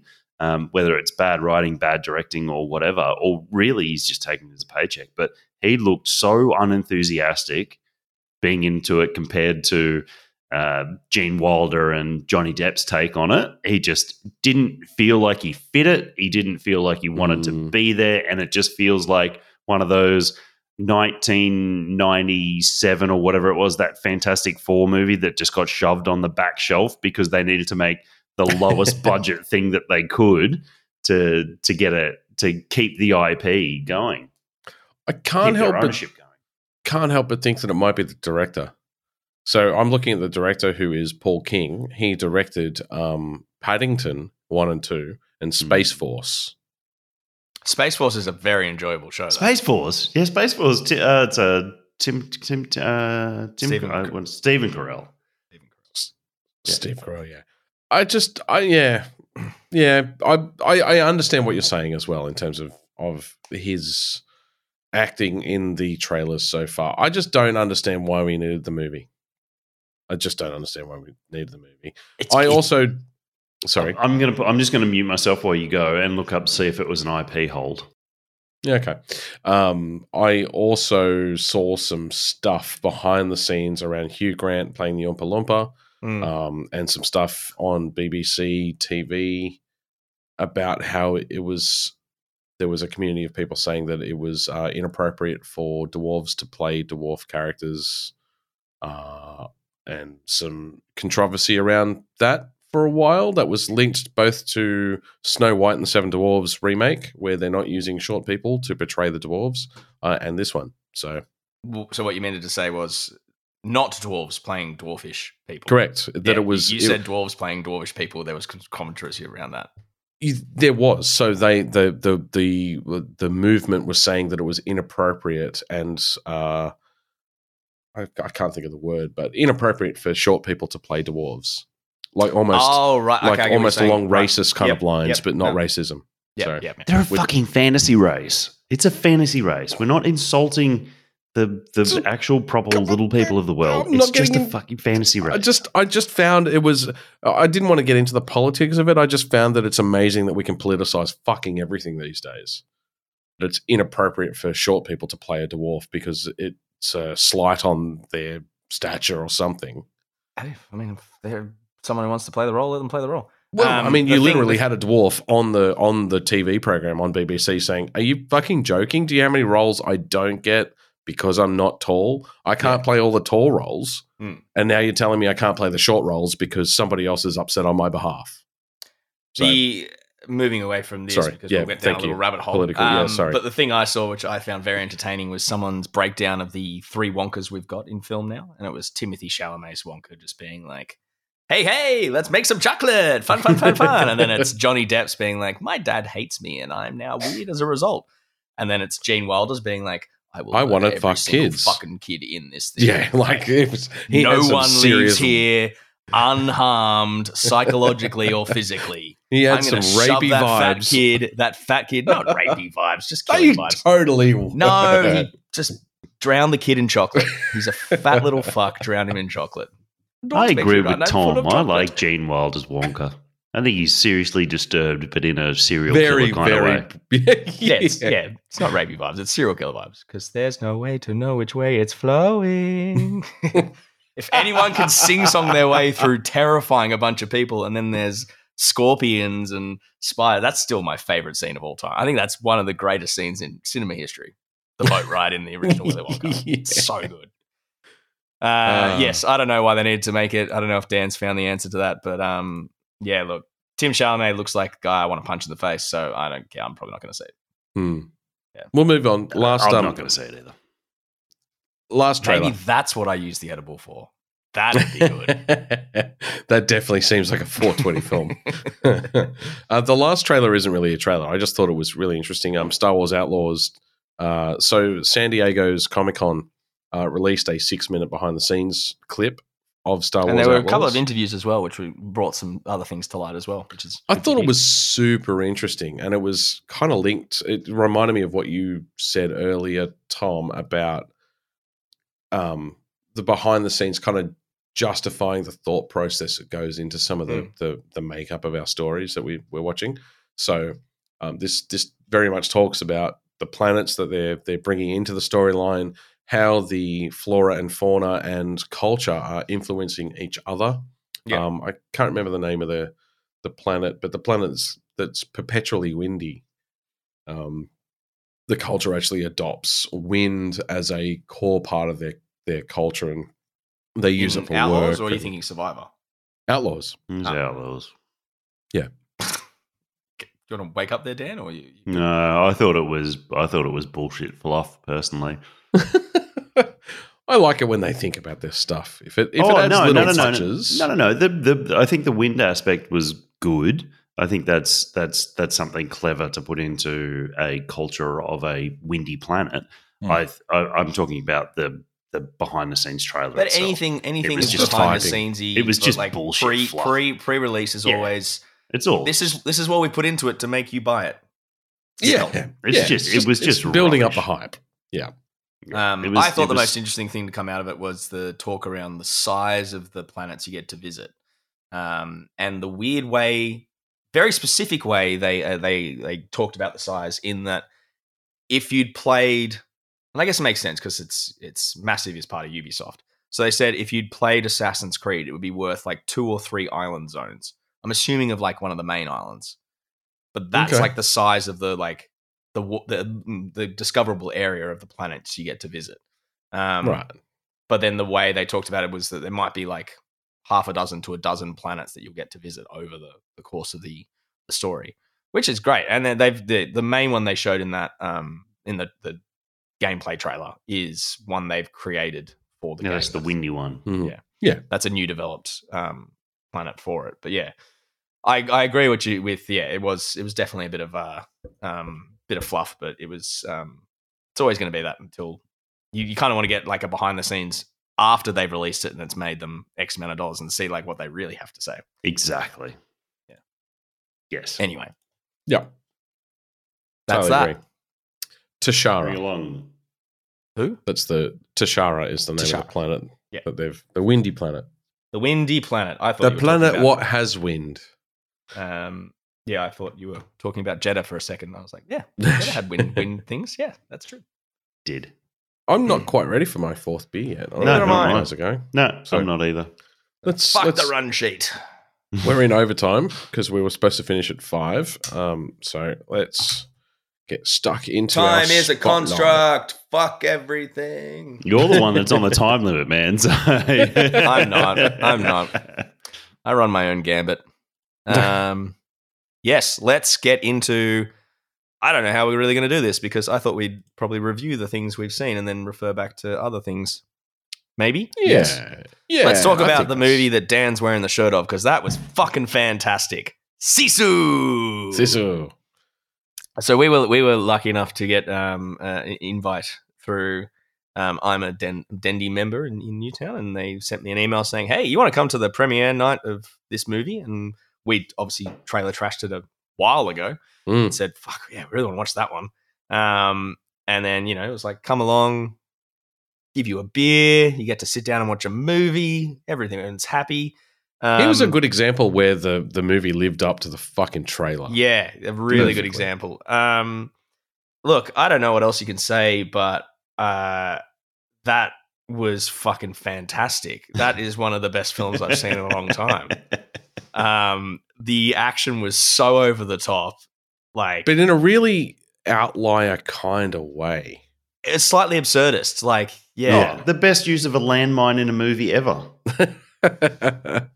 yes. Um, and uh, uh, Pete actually said a really good thing after you left, Dan. We were walking, went and got a feed afterwards, and really made me think of like how it, it kind of changed the film, but also in the better way. That we thought up until the truck moment, everything was true.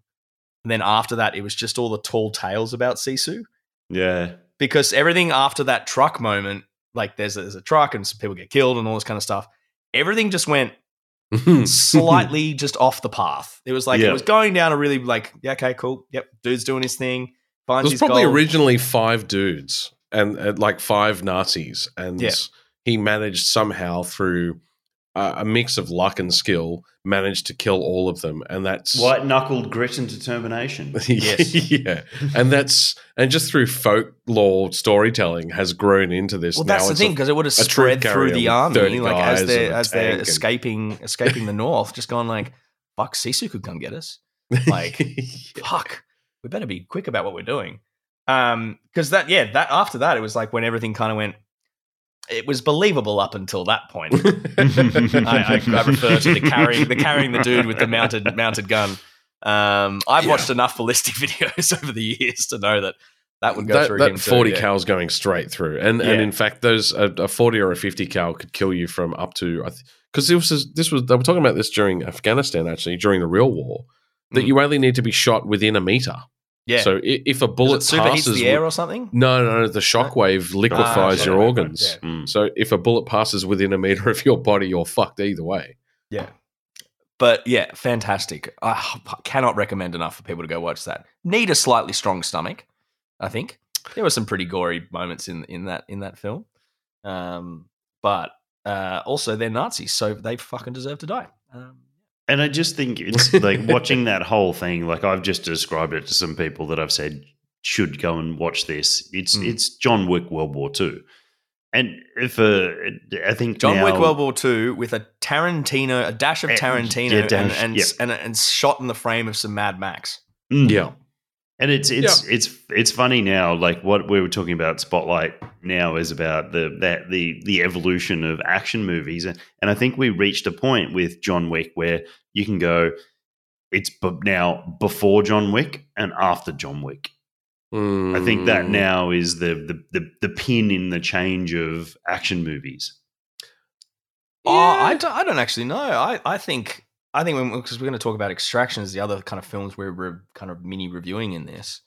I think it's the development of the the hero to be less superhuman and more like I guess connected with himself.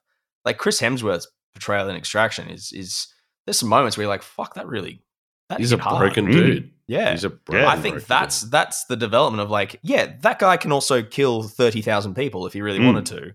But at the same time, he has like a perfectly good human arc story of development, and it's. But de- Brad Pitt was the same in, in yeah. Bullet Train. He's he's suffering from PTSD from being a, a contract Yeah, killer, yeah, and he just wants out. I think that's what people are looking for more these days in their action film. Is yes, we want we want big explosions, we want gritty, uh, kind of like fights in, in close quarters fights, but we also want the character to be something more than I'm John a- Rambo, a like pop you know, out action hero. yeah, yeah, like And I think one of the ones that Pete's got in there for the 90s examples is a really great um, version of that is True Lies. Yeah. I mean, Arnie had the wife and the daughter in Yeah. True Yeah. Lies. Yep. Yeah. Wife and a daughter. But really it was just he was just the the the stereotypical for that time, over the top, s- what people imagine a CIA Man. agent Yeah. is Hmm. when they're not. And then from now, we've gotten these. Extraction is set around Hemsworth's. God, what's his? Is I want to call him Tyler, but it's not Tyler. Tyler Rake. It is Tyler, is it? Okay, Tyler I was right. So he's ex-military that now specializes in uh, kidnap Recovery extraction? missions. Recovery. There we go. That's a Yeah. better example of it. And then you've got the John Wick side of it, where he's an ex-assassin and and all that. So, and then Sisu is just an ex-commando who who, who runs runs through a bad situation. It's a, and I mean, even Brad Pitt's character in Bullet Train is a an assassin who know who wants to keep doing missions but no longer wants to kill. He's become a pacifist in Yeah. his uh, in his assassination career, the tail end of his assassination career. So Which reminds me really of a, a great uh, era in the Guardians of the Galaxy comics where Drax becomes a pacifist and refuses to fight. And he, he dons robes and like wrapped up like legging like feet and like boots and stuff. And he's just like, nope, nope, I do not do violence anymore. I've done violence for so long. I'm no longer the destroyer. I'm just the pacifist thing. And how Brad Pitt's like character in Bullet Train did a really good job of like trying to get around it. And then as in the comic, eventually Inadvertently. inadvertently just finally goes, ah, fuck, I've just got to do the thing again. Like, yeah.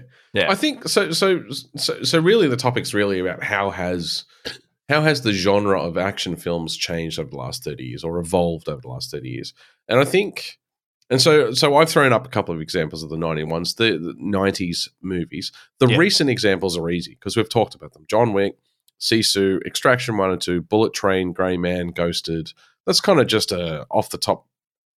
You know, of action films that we've seen recently that aren't superhero movies because that's kind of their own genre. yeah.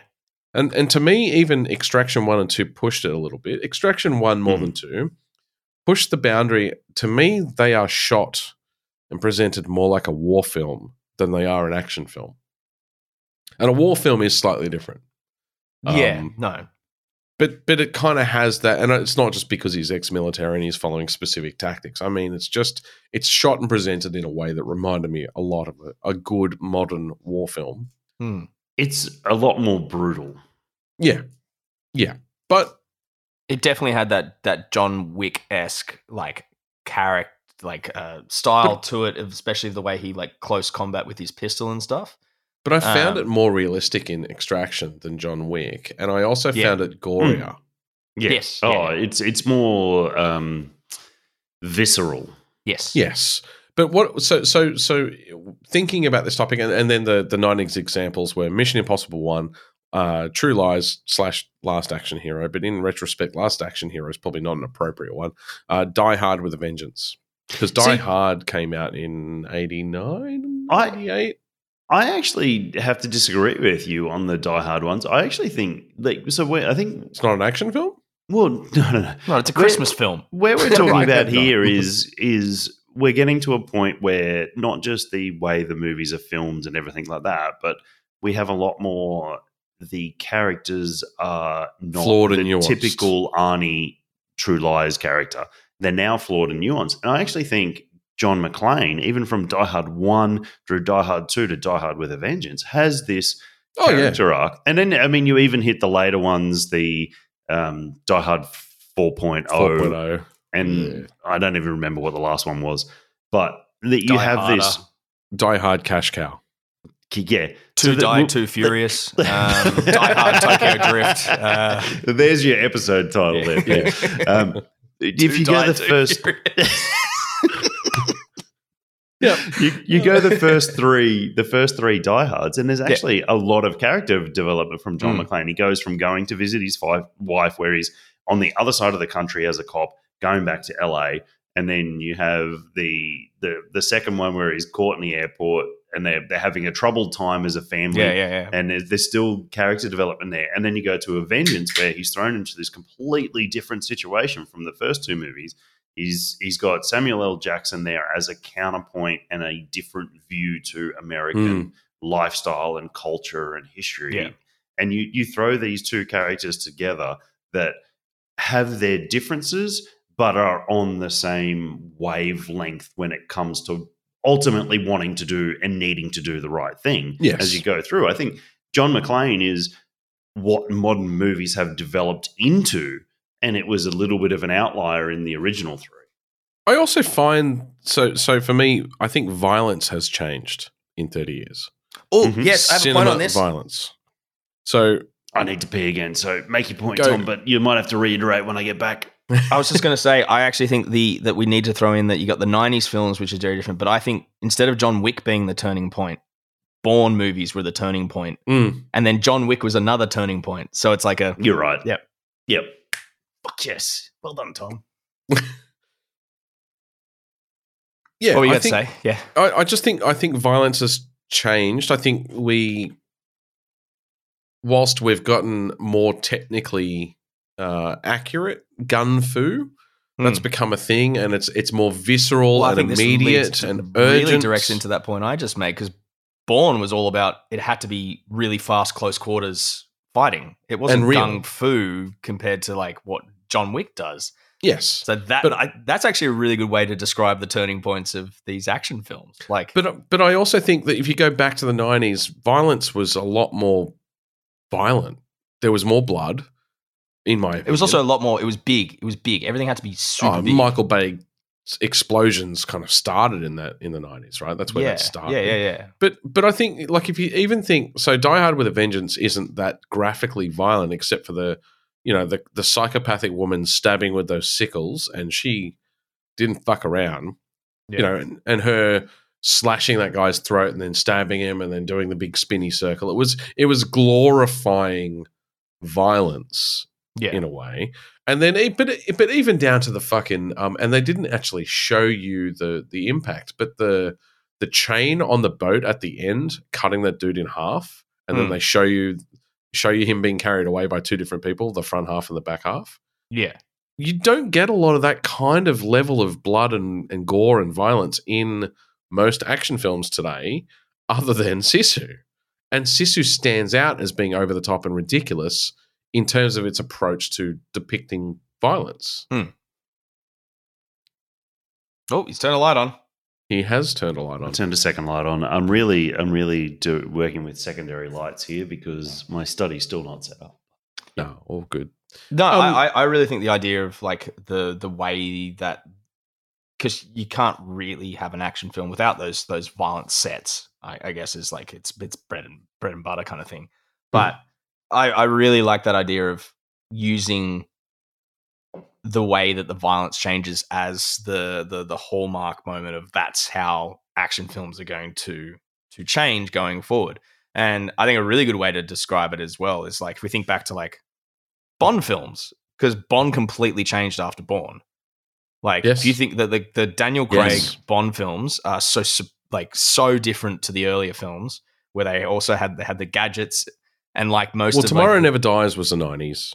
Um, yeah, well, yeah, Goldeneye, Bond film. yeah, yeah, yeah, yeah. But then, like, you think that that was also the change away from, well, not so much the change away, but like a lot of them, like the '90s action films, you had that cheesy, you know, like Arnie, Arnie in True Lies firing the the Harrier missile while he says the cheesy one liner. Like, it's that's that's a hallmark characteristic of those '90s action films. But then you got to the Bourne series, and everything became Ultra realistic. oh yeah, and ultra gritty, and then all focused on that close combat fighting. And Bond went, we need to do that to stay relevant. Um, like I don't think we'll get a, a a a Bond film now where he suddenly learns gung fu. Like No. he's not going to go down that John John Wick kind of feel, but it'll continue changing. Like they're they're the ones who kind of like I guess were were, were the hallmarks in in earlier days of like those kind of action and spy films, and now they're almost kind of like reactive to what's Hmm. big in uh, other other studios kind of thing. Um, but yeah, I really like that idea of like the way that the the the action set pieces change from you know I I think '90s films I think over the top sparky explosions. It was always like a rocket Mm. exploded and it was just a- Mm. it was you know the Power Ranger sparks kind of But it was up. always but it was always big platform. Yeah, Big- always big. Yeah, yeah, yeah. And then you go to the the the, the Bourne era where it is really about that close quarters fighting. And now post John Wick, it's it's how cleverly you can use a gun in as a weapon besides just shooting it, especially a pistol. Yeah. Like it's it's that close kind of that natural evolution from that close quarters like melee combat into now it's close quarters gun combat. Yeah, yeah. And, and I think it's gone one level above that too. I mean, I think it's gone to how cleverly can you use a camera to film those shots, and especially with the uh, the prison uh, scene in uh, Extraction Two, where Fuck me, they- that was my they- favorite scene. They film it cinema. through as a a single take. Obviously, there's clever cuts in there, Yeah. but they film it film it through as a one shot, and it's I think that's an evolution of all that as well. It's just like, and uh, I mean, I've touted it many times on here before. My my love of one shots.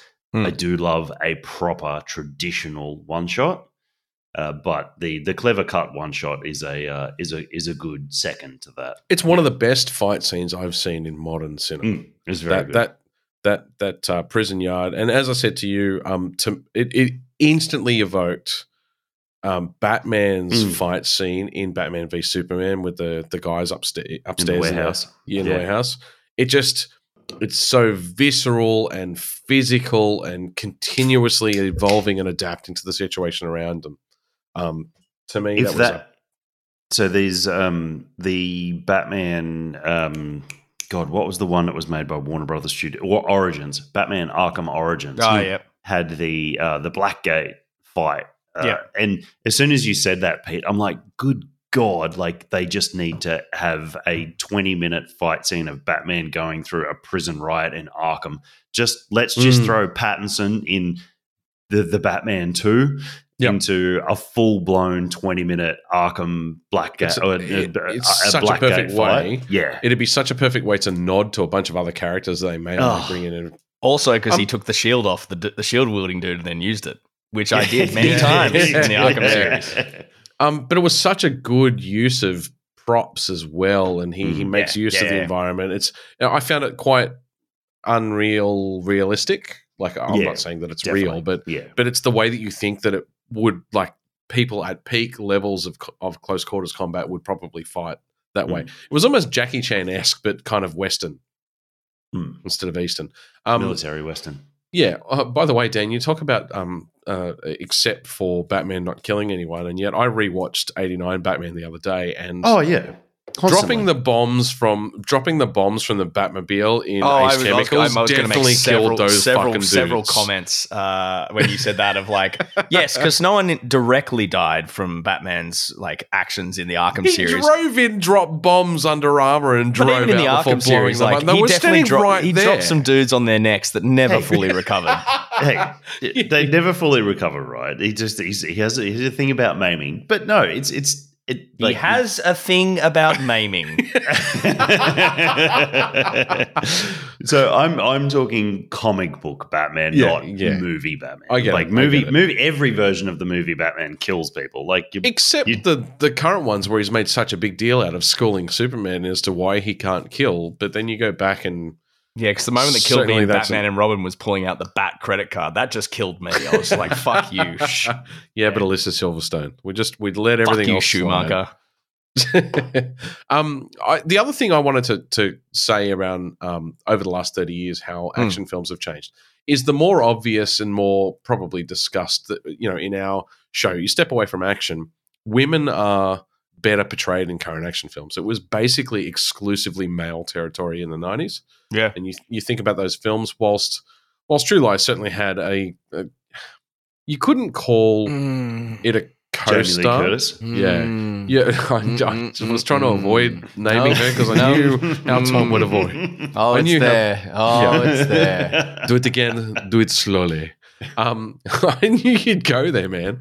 But like, oh, I was already there. Don't you worry. I was just holding it in. Yeah.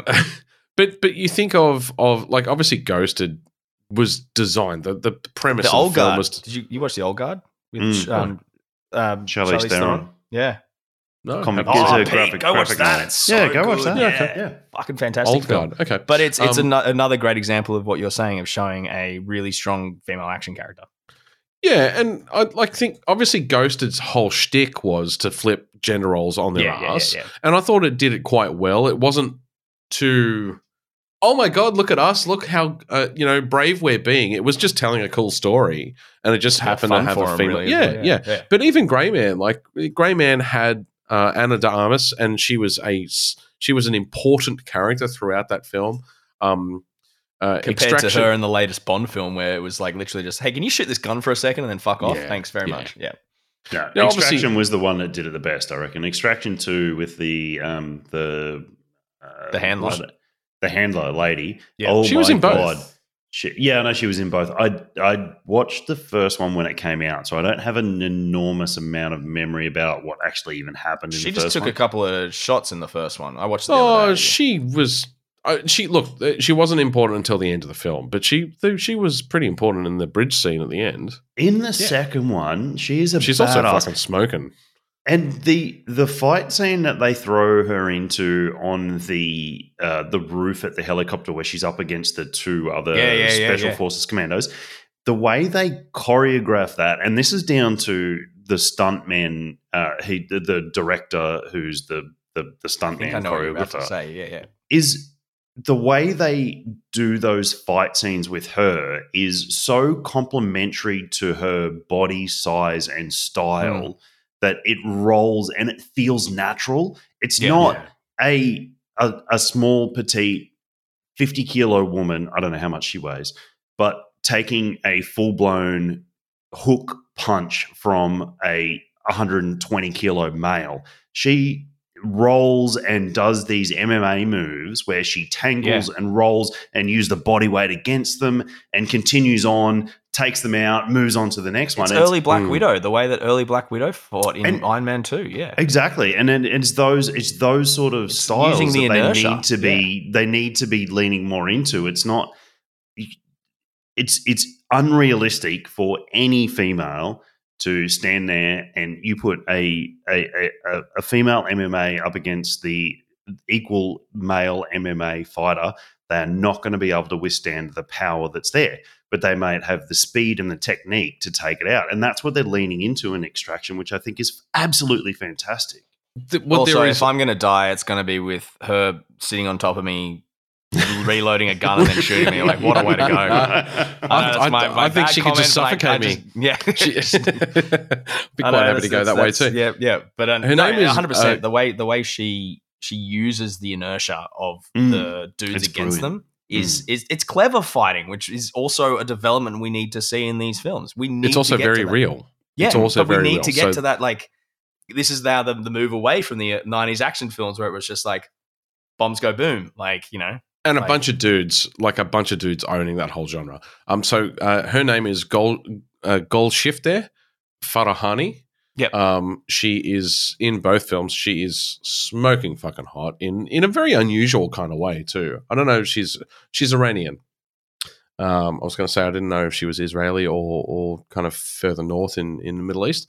Um, I really thought that was cool because I had recently seen something about female martial arts or female female defense courses being specifically tailored, particularly around um, uh, jujitsu and uh, groundwork like judo rolls and those sorts of things, but tailored to women hold their center of gravity and the concentration of weight in their body is distributed differently to men. And so when you're teaching women self-defense courses and you're tailoring them to women, you're actually tailoring them to the to the specifics of their body shape and their body their, where their weight and dynamics kind of and their power comes from. I thought Yeah. that was very interesting because they did that very well, as you say, in Extraction 2. It's because every regular dude still punches like Indiana Jones, where he winds his arm straight back and then just fucking throws it forward. Yeah. yeah. Or So the haymaker. I think this is a the, a stark contrast to um, going back to what we spoke about uh, earlier in the show about um, The Witcher Three. So when Ciri gets caught by the, uh, I think she gets attacked by the Scoia'tael or somebody within the, the the the ruins where the roses are. Season three, and Scoia'tael, yep. yeah, she's got three grown men. Fucking what's his name? Amel up came in. Come, yeah, later on, yeah, going up against a 15 year old girl, and she stands there and blocks their punches. There's no rolling with it. There's no, yeah, yeah, yeah. there's no using the inertia of the fight, and it looked like a.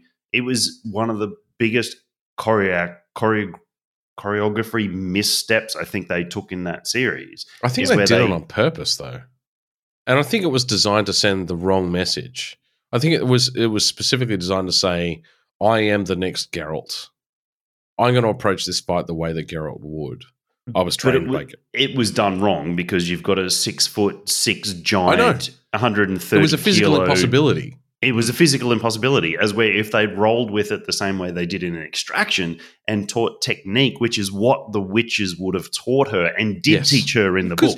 Because you There have is- the, the House of the Cat, so it's not like they're they're immune to the concept of being lithe and, and agile.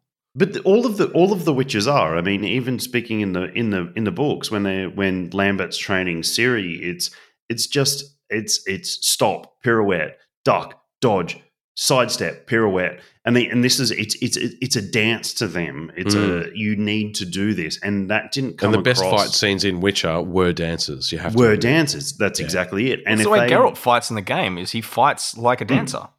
So if they if they'd lent into that and given Ciri that more, okay, you've got a 15 year old girl, you've got four full grown hundred kilo males coming at her. Do these rolls, do these moves, use this inertia. It would have been such a more beautiful fight scene and Yeah. something that could have been equal to what they did in Extraction Mm. and and brought through. And I just it, it, it, a huge misstep. I know it's different people, different stunt choreographers, and um uh, and different budgets, Hmm. but uh, it's it's it would have made all the difference. I think.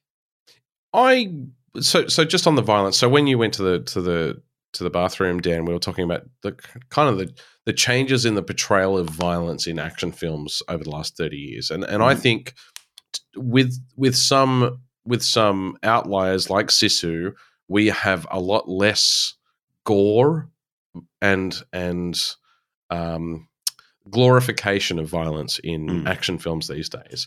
And whilst we've talked about like John Wick, lots of dudes get macked by guns.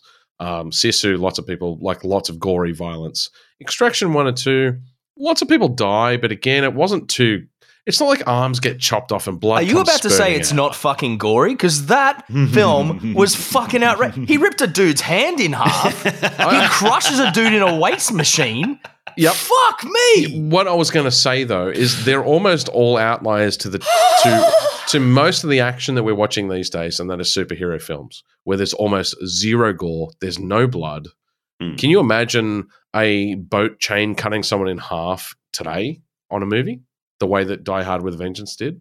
It would What be an that? What was that of- ghost ghost film uh, from like the early two thousands? And and it's the I think it's just called Ghost Ship, and the opening of it is the, the wire Yeah. going through everyone. Yeah, yeah. That's what I think of. But like, unless you're watching a horror film, there ain't, it, there isn't that much that glorification of violence anymore. I think that has changed as well. Um, I think the respectable use of it has come. I don't know. into- There's been plenty of films I've watched recently where like someone really like shatters a leg bone or an arm bone. There's like it's not the kill, it's the wounding. I think has mm, gotten mm. that's gotten, I guess, a bit more savage. So, so here's a here's a question: Do you think that do you think there's been a movie released in the last five years that you would call an action film that is better than Die Hard with Vengeance? yes. I haven't. I don't remember the last time I watched Die Hard with a Vengeance. I'm. I need to go back. It's one of my all-time favorite action. I love. Die Hard with a Vengeance. Yeah. It was Yeah. the for me. It was a perfect perfect balance of dr- well, drama, tension, action, and comedy. Hmm. But it was also a clever evolution of the Die Hard series. Yes, The first two could have are translatable to be the same. yeah, yeah. The- set in a different in a s- different setting. Yeah. I And cho- so chose it- my words wrong there. it but was a clever it was a clever evolution of we need to do something new or this one's going to flop and hmm. they they had a, a, a good writing and a good production team to to come through and successfully do that in a time where they probably stepped well outside what sequels were doing yeah, to to to be Which was just- different. milk that fucking cow. Well, it was, but I mean, you, you look at things like uh, Rambo: First Blood, First Blood Part Two, and then you go into Hmm. the drastic change that is Rambo Three, and that was a huge. Oh, I even think. I even think that no. There's a there's a bigger shift between Rambo one and Rambo two. Well, there is because I Rambo. haven't seen one- two. Well, Rambo one he kills one dude. Rambo two he kills like seventy. Because Rambo Yes, one really deals the with the dudes. P- he kill he, it's him dealing with his PTSD more than it's him being. And then suddenly in Rambo two, it's like, well, John Rambo's a killing machine, so we better get him out there killing. Mm. Yes, Yeah, so it's it's yeah, it's not him dealing with um coming back from the war and being Yeah. being mistreated and slipping back into that war mentality. It's that's that's changed. But three has that big shift where it's headband Rambo, Yeah. un- unrealistic exploding tipped arrows, taking out helicopters, muscles twitching while he's holding the uh while he's holding the M16 uh, the Yeah. whatever it is, the not a chain gun, but the bullet feed.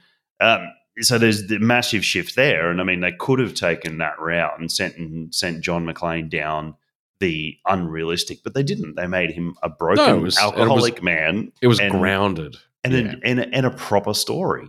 But And it- like- that's where it makes a difference. So so the reason I asked the question, I look at the the and and they're just the examples, right? So there's a million other action films we've seen in the last thirty years, but if I look, John Wick is excellent but not flawless. Sisu was was I think an outlier. I think we just have to put that aside because it is That's its different. own. It's very thing. different. Yeah, Yeah. yeah. But Extraction one and two were good films, but surprisingly good in an ear. And and for it to be surprising means it stands out from other stuff we've seen recently in that same kind of vein. Bullet Train was good. Grey Man was good, surprisingly good. Ghosted was a bit bit meh, but it wasn't bad. But to me, I would I would take Die Hard with Vengeance over every single one of those films. Every single one of them. Well, I, I actually, so I was thinking a real. I think one of the really good action films I've seen recently, which stuck with me post it, has been like Nobody. That was Mhm. a with with Bob Odenkirk. That was Yeah. such a good film. Mm. Um, but for the way it did kind of, I guess, stand out in its in its own kind of way, and that's that's pretty recent. That I was haven't what seen two it. years ago. Oh, Pete, Yeah. another one There out you your go. list. You've, you've got, You you've got a couple of that. movies to watch. Old. Guard and Nobody, followed by True Detective. Yeah. And and I've got to play Baldur's Gate three tonight too. Oh, Pete. I think you Actually, need to Pete, put the one thing I did want to ask you because I went to try and do this the other day, and because I don't have Paramount Plus, I couldn't. But I wanted to. I I'm kind of keen. I haven't really seen a Mission Impossible since I think four. Okay. I think four was the last one I won. But I can lend actually, you the DVD box set if it helps.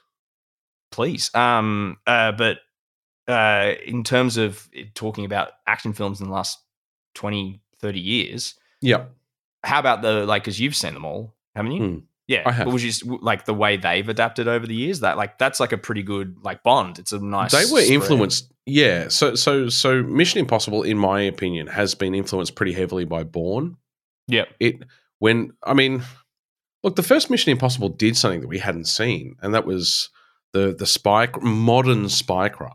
Yes. It stepped away from Cold War era tension building, uh, and their spycraft was more about technology driven changes. Hmm. And it did it in a very interesting and surprising way, like the masks, like the the um, uh, uh, Seymour Hoffman. What was his Yeah. first name? John Philip Philip? Seymour Hoffman. Philip Philip Seymour Hoffman. That was the second movie. Third. Mm, yeah. Third. Okay. Okay. Third. Okay. Okay. Um, I'm not going to look it up. I, I trust you. Say It was third the one more film. time, motherfucker. Third. I dare you. I double dog dare you. Um, yeah, I, I don't know. It's I to be honest, Mission Impossible stands apart from most action franchises because it's more about the spectacle. It's almost the Michael Bay, but Mm, with stunts instead of explosions. It's not Yeah. an action film in that in the traditional sense. It is, but at the same time, it's it's kind of its own thing. I think it's not competing with anything else. Is is why I say it's its own thing. Mm. The only thing Mission Impossible eight, I think we're up to, or seven. Yep. The only thing that movie is competing with is itself. It's the sixth Well, it's movie. it's it's yeah. It's how It's gotta big make the can Tom stunts bigger. Cruise make his his one stunt this time? Like and and as much as I think the guy's a fucking wanker, on film he's he's a fucking good actor who is entrenched in his craft in a way that I wish more actors were. oh, you can't you can't fault the man's self belief. Like Uh, yeah, but but without the negative connotations of that statement as well. I mean, I, I said this before when we talked about um, uh, Top Gun Maverick. We Hmm. would not have a Top Gun film or a second Top Gun film if he hadn't invested his own time, money, and an aircraft into that's making kind that of film. that's kind of what I meant by self belief. Though is like he pushes. He, Yeah. he makes the thing. He, he makes the things. He, it's his passion. he manifests his own destiny. Let's put it that Yeah. way. There you go. Yeah. Um, yes, I think we need to close this chapter of the discussion, and I need to take a leak before we, or before Well, we I talk about my fourth beer. Yes, we need to do the fourth. Do you guys Um, want to start with your fourth beers? Mhm. I'll start with my fourth beer because Yep. it's delicious. Um, I have gone south for this beer, as south as Mm. I can in Gone south. These. Uh, how many states? Six, seven? I don't know.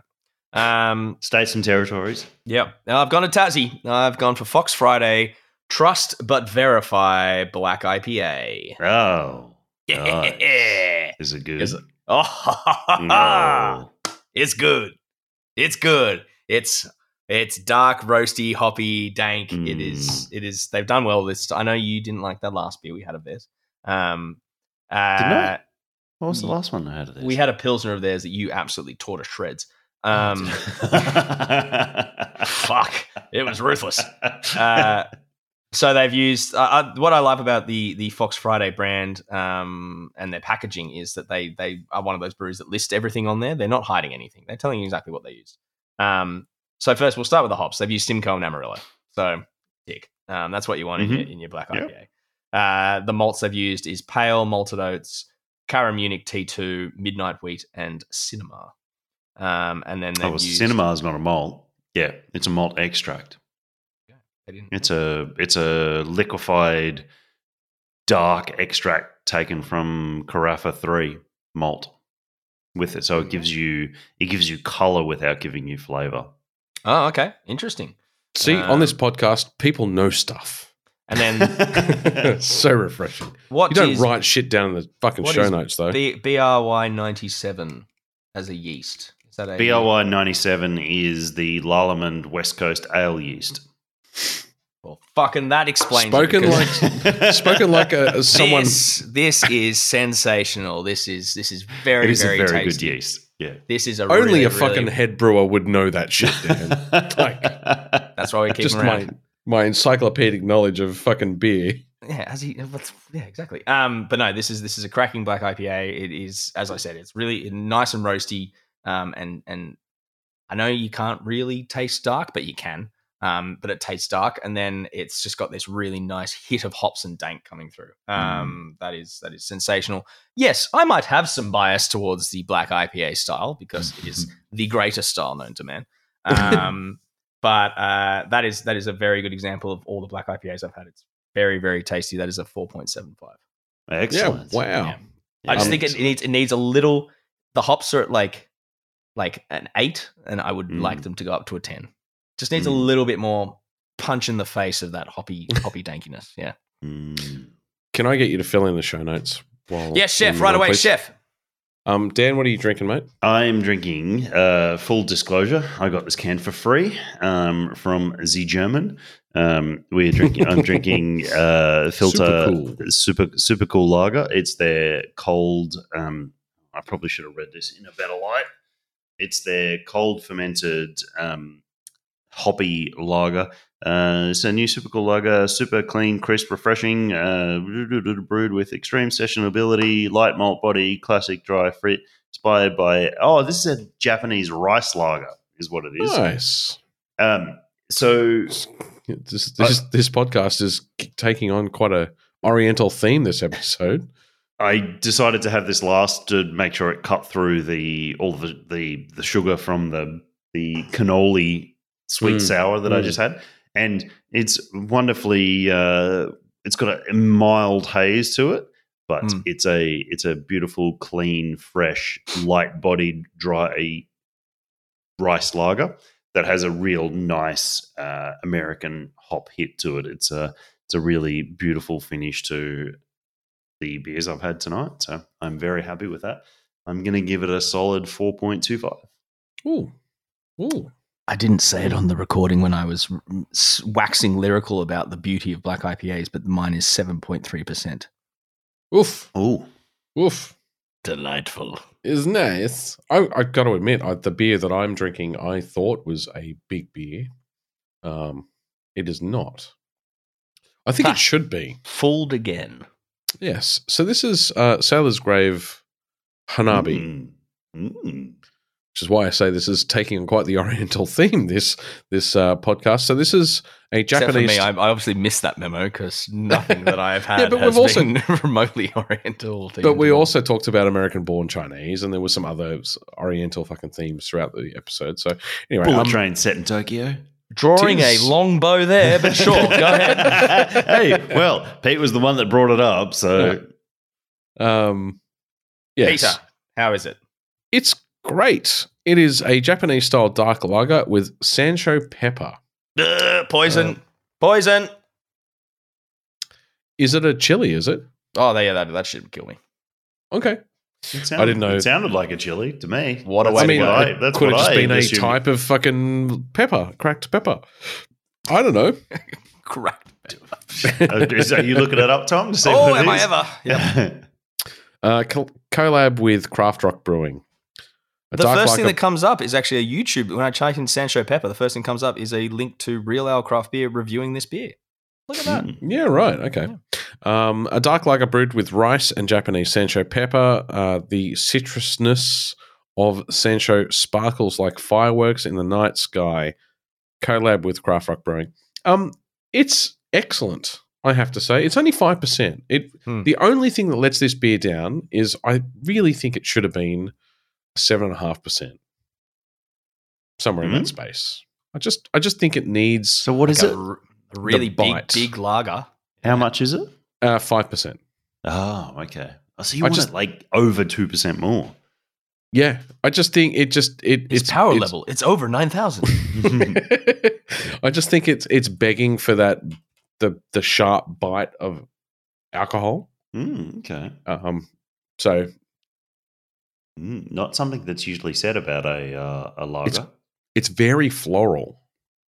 It has a it has a level of sweetness to it that's it's not an obvious sweetness, but that is what I'm kind of getting. But it's got a so a real- It's, it's a- funny. My sorry, A, a bigger hit of bitterness would have been something that could have it substituted for that balance. No. So if if if you made it if you made it bitter, it'd erode the the sweetness levels, and I Mm, actually yeah. think it needs to finish sweet. Um, it finishes very dry. My broken nasal cavities, because I've got a blocked nose right this minute. I've got a blocked nose. Smells like soy sauce. Um, I don't know why, but it doesn't taste anything like soy sauce at all. Okay. Good. But it tastes very floral with a sweet Mm. finish. With a sweet Okay. dry finish. Um, I'm I'm thoroughly enjoying it though. It is excellent. I just really wish it had just a bit more, bit more ABV. Just I just feel like it Just a little really, kicker for the end of your evening. Yeah, no, it Hmm. it, it could have. I mean, look, I've got ten percenters in the fridge, but I just think it really could have done with a bit of a punch to it. That's all. Mm. Um, I'm going to give it a four and a half out of five. I'm glad that's how I finished my night. Well, finished the podcast. I think I might crack one of those tenors. Um, yes, dark. The uh, the the Sansho pepper, by the way, is is not a like chili chili, but it, it does contain some tingly heat. okay. You're not getting. I'm not getting any heat whatsoever. But it's Yeah, in that um it's in that like pepper capsicum family, is it? Uh, more towards the not the pepper in terms of like ground pepper, like what Pete was kind of more. saying, Yeah, as okay, so opposed to pepper like berries. capsicum. Yeah, yeah, pepper. Yeah, berries, okay. yeah. Cool. So I wasn't completely wrong. No, you weren't for once. Usually am, Asshole. but thank you very much. hey, hey, Dan, are you winning, son? Yeah, I am. I finally finished Doom Eternal. Finally. Yay! After such a long time of playing it. And I got up to the last mission just before I had to deconstruct my PC for five or six weeks and uh, move out of home because of unknown burning issues. Um, uh, but it, it was, I don't think I've ever gone back to a game after disliking it as much as I did dislike Doom yeah, because you really shat on it when you first went through it. I don't think that's a fair characterization of what he said on the podcast. I just think, Dan, you made it very clear that it didn't have the gravity and a lot of the stuff that you really enjoyed about 2016 Doom wasn't And- present. and I still don't think You it does. shit on it. yeah, I, I still I still Well, enjoyed I the In the damn I'll, way. I'll do In it. his I'm gonna get in, in, instant replay. I'm gonna I'm gonna No, call Pete's back. going to to go that- back and read and read the receipts. I'm I'm just going off memory. um, d- I, I, yes. Anyway, we got to a, we got to a point. I, I jumped back into it because I really wanted to re get into the world of Doom because I fucking love it. I think it's so fast paced, and I love the, the the the Doom Slayer and like just randomly pulling eyeballs out of demons and shoving them down their throats and all the other shit you do when you do the glory kills.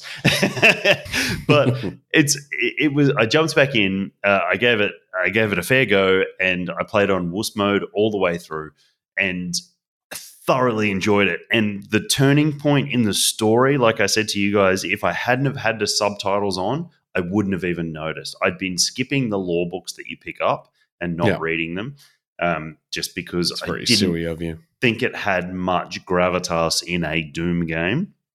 Um, and then something was said in a cutscene, and I'm like, but it was just, it was, it was a line. If you blinked, you missed it. If you didn't have the subtitles on, you missed it. And I'm like, ooh, that's interesting.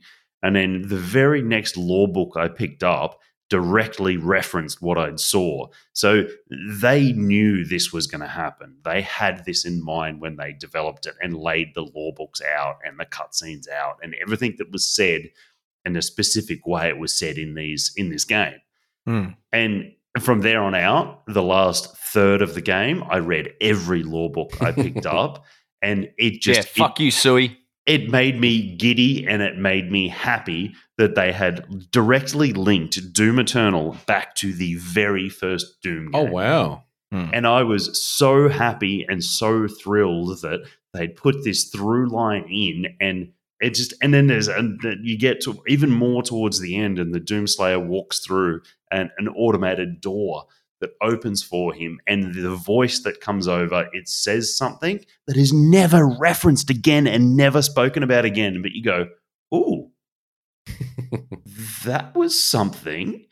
And then they it did they they completely ignore it. it it's not spoken about again. It's it's it's literally left up to your interpretation of what's been said and what's hmm. presented to you in the the lore books and how you continue on through these last few cutscenes about who the doomslayer is and where he fits into this world and the the the end of this game it actually it really fleshes out what what is happening in hell earth and heaven hmm. and across the across the env- environments And, heaven. well not necessarily heaven but the the the the the other realms are involved. The counterpoint to hell. Yeah, and it's not even really hell. It's just an intern, a, a, a, an, alternate dimension that is Hmm. within the Earth realm. And it, it, it without giving you spoilers, because I know Tom wants to play Yeah. it, and I don't want to throw these things away because I was absolutely enamored. Enamored is that the right word? Yes. Encapsulated Yes. by the No, by, the enamored. by the last third of the game. You were enslaved storyline. by the Doomslayer. It definitely was. It was. It was. It was brilliant, and I loved it. And it. It still. I still preferred 2016 when it came to navigating the environment. It was the gritty uh, space base on Mars Yeah. that you played through, as where Eternal threw a whole bunch of different. It had floating platforms for you to jump to, and there was glowing globes that would like replenish your your um your your dash as you jumped through the air, and that's the stuff I didn't like about Eternal. It Hmm. didn't feel like It was a bit too arcadey. massive real massive quotations real world uh, as we're as we're e- eternal eternal really broke broke that wall about being an arcadey game um, Right. but the, the, 'Cause the I found behind it was beautiful Because I found 2016, Doom 2016, is very, very arcadey. It No, has a gravity about it. Eternal is very much more arcadey. So you have you have swirling tri-armed flaming balls uh, like uh, like windmill things that are just floating in the middle of the air because you need to jump through them and do a platforming level to get to the next the next section. Right. Okay. So that's the level of difference in the arcadey. So 16 is completely grounded in comparison to where to In where comparison. Eternal is. 2016 is just a lesson in um, never stop moving. Yes. Oh, and Eternal is never stop moving, but use every single ability and power they give you to finish the game.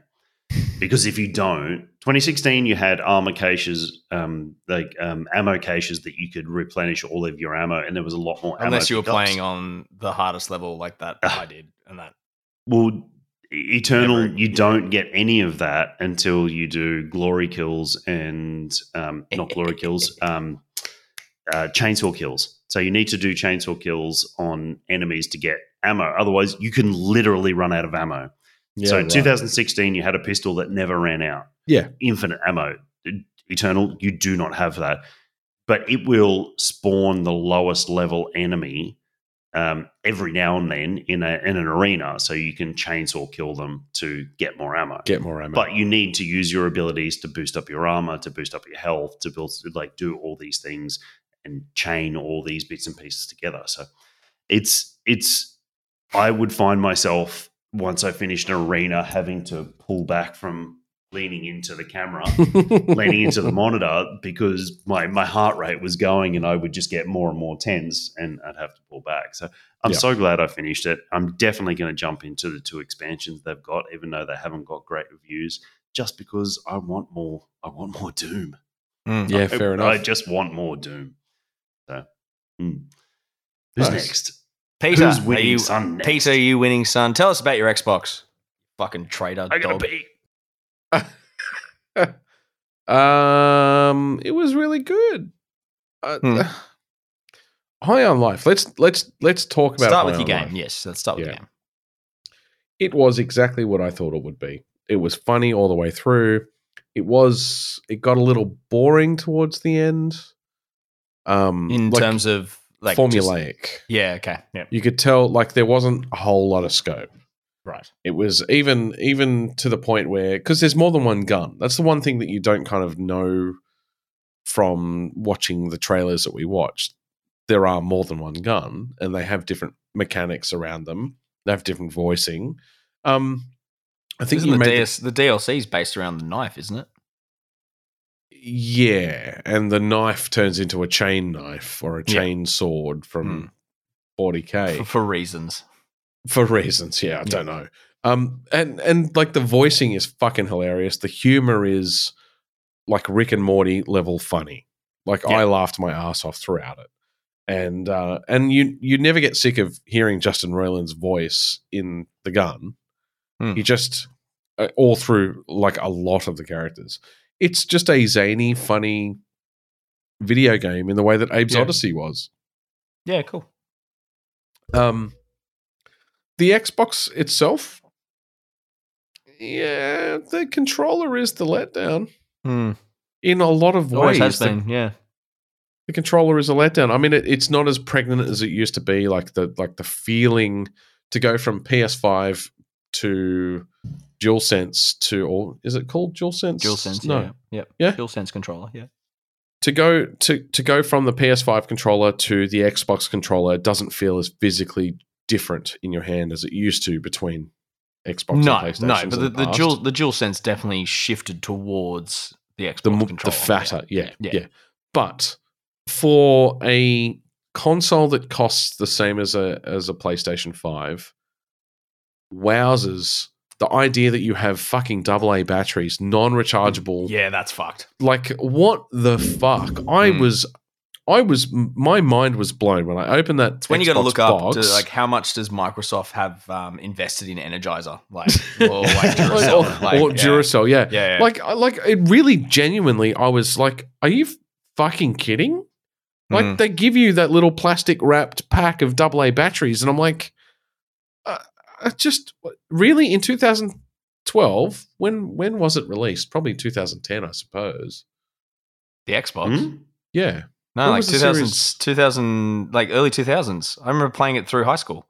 Halo came out. Series out X, the the the current generation oh, Xbox. in like, no, 2020, 21?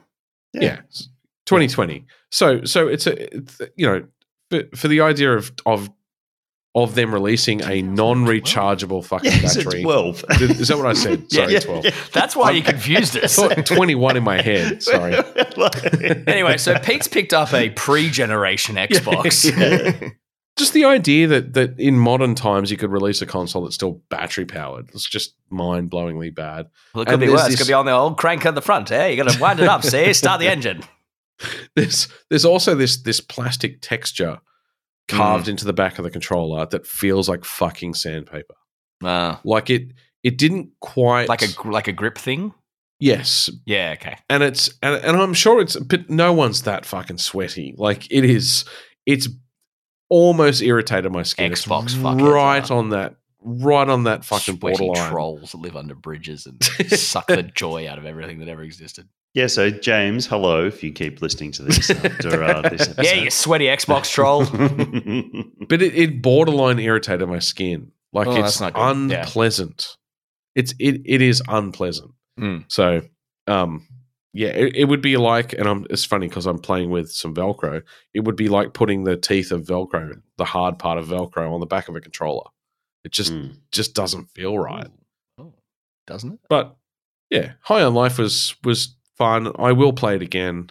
Yeah. I'm not going to play it again immediately because like I just finished the game and I, the idea of paying 90 bucks for a game I paid one dollar for just doesn't Hmm. rub me the right way. I'm going to go play BG3, which I didn't realize is already out. So that'll be me tonight. I don't 3. think it's out. I don't think it's out on PlayStation. It came Release out on- date release date for PS5 was two days ago, I think. Yes, you- because I watched a video. sure? I watched a video of all the streamers discovering you can take off all the clothes and then change penis sizes, and they're all very confused. Wow.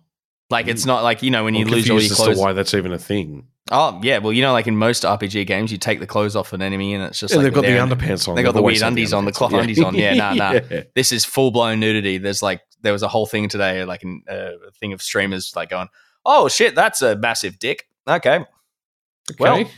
I mean, No, I wonder if it's like the, orcs- the start orcs of Mario goblins sixty, to Mario drows to sixty four, where you get to and- like you used to be able to pull Mario's face by clicking and swinging it. You can just do that with the dick. Just set a pendulum motor, like okay. Um, so, Uh, so apart from cradle. yeah,